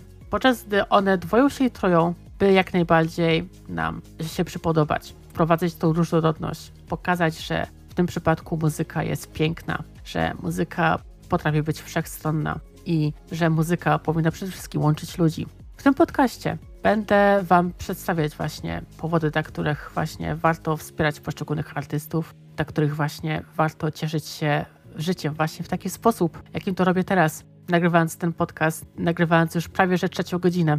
Sylwek mnie zabije, ale trudno, przynajmniej ten odcinek zostanie opublikowany i wiem o tym, że to będzie absolutnie jedna z najlepszych jego robót, bo przez ten cały rok bo też jakby odcinek wleci w okolicach premiery pierwszego odcinka podcastu. Przez ten cały rok on zrobił naprawdę gigantyczny progres. I mimo tego, że wiele razy się na niego gniewam, to po prostu wysłyszycie to, w jaki sposób on się rozwinął jako montażysta, dzięki czemu te odcinki brzmią jeszcze lepiej, jeszcze bardziej profesjonalnie, jak taka długa audycja radiowa. Jak taka długa audycja radiowa, dzięki czemu ja kiedyś uwierzyłem w to, że ja mogę być dziennikarzem muzycznym, mieć swoje własne audycje rozgłosiach radiowych. Nie wiem, może Radio 357, może Radio Wrocław, może jakiekolwiek inne, może nawet bardziej mainstreamowe. A być może nawet kiedyś pojadę na te Grammy i będę na żywo dla Was relacjonować tam, co się dzieje. Być może to się kiedyś stanie. Ten podcast jakby pokazał mi to, że mogę mieć coraz bardziej śmiałe marzenia i mogę coraz bardziej się rozwijać i stawiać coraz odważniejsze kroki w świecie muzycznym. Mimo tego, że zaczynam w zasadzie od zera. I cieszę się, że jesteście ze mną, że towarzyszycie mi w tej drodze przez ten cały rok. Ja nazywam się Kuba Zając. Jestem właśnie gościem z Wrocławia, który będzie dla Was właśnie nagrywać odcinki, gdzie będę komentować piosenki, albumy bądź wydarzenia muzyczne wydawane na bieżąco. Bądź też różne dyskografie, bo mam parę pomysłów właśnie, co mógłbym Wam przedstawić w najbliższym czasie. I w nadchodzących odcinkach będzie parę fajnych rzeczy. Jeszcze nie będę Wam mówić co dokładniej. Obserwujcie moje sociale na Instagramie i na Threads szczególnie. Chociaż tam też umieszczę TikToka, tam też umieszczę Facebooka, żebyście tam też mieli ze mną kontakt, jeśli preferujecie akurat tę stronę. Subskrybujcie też mnie na Spotify, Apple Podcast, Google Podcast, być może też i na YouTubie, bo planuję już niedługo uruchomić właśnie tam swój kanał nadawczy. Jeśli podoba Wam się to, co my dla Was robimy, to możecie nas wesprzeć finansowo na Patronite, gdzie też dostaniecie dodatkowe bonusy z tym związane. Komentarzu tutaj na Spotify, jeśli też mnie słuchacie, no to też możecie zaproponować tematykę nadchodzących odcinków, o czym chcielibyście posłuchać, bo my też jakby jesteśmy otwarci na Wasze uwagi. My też chcemy po prostu pokazać, że Was słuchamy, że chcemy po prostu tworzyć taką mikrospołeczność, której po prostu cieszymy się muzyką i tak dalej, i tak dalej. Dodatkowo też komentarze bardzo mocno podbudowują ten algorytm muzyczny i też chciałbym, żebyście mieli to na uwadze, że to, co wy teraz robicie, jest taką naszą największą nagrodą. To, że jesteście, to, że słuchacie, to, że komentujecie, to, że przede wszystkim dla was jesteśmy bardzo ważni w tym wszystkim, co dla was robimy. No i oczywiście wrzucę Wam jeszcze sociale do montażysty, żebyście też mogli go obserwować na Instagramie i na TikToku. A tymczasem co? Słyszymy się niedługo. Myślałam, że w tym miesiącu zrobię taki miesięczny urlop od podcastu, ale wychodzi jednak na to, że nie. Więc słyszymy się naprawdę bardzo niedługo i niech dobra muzyka będzie z Wami.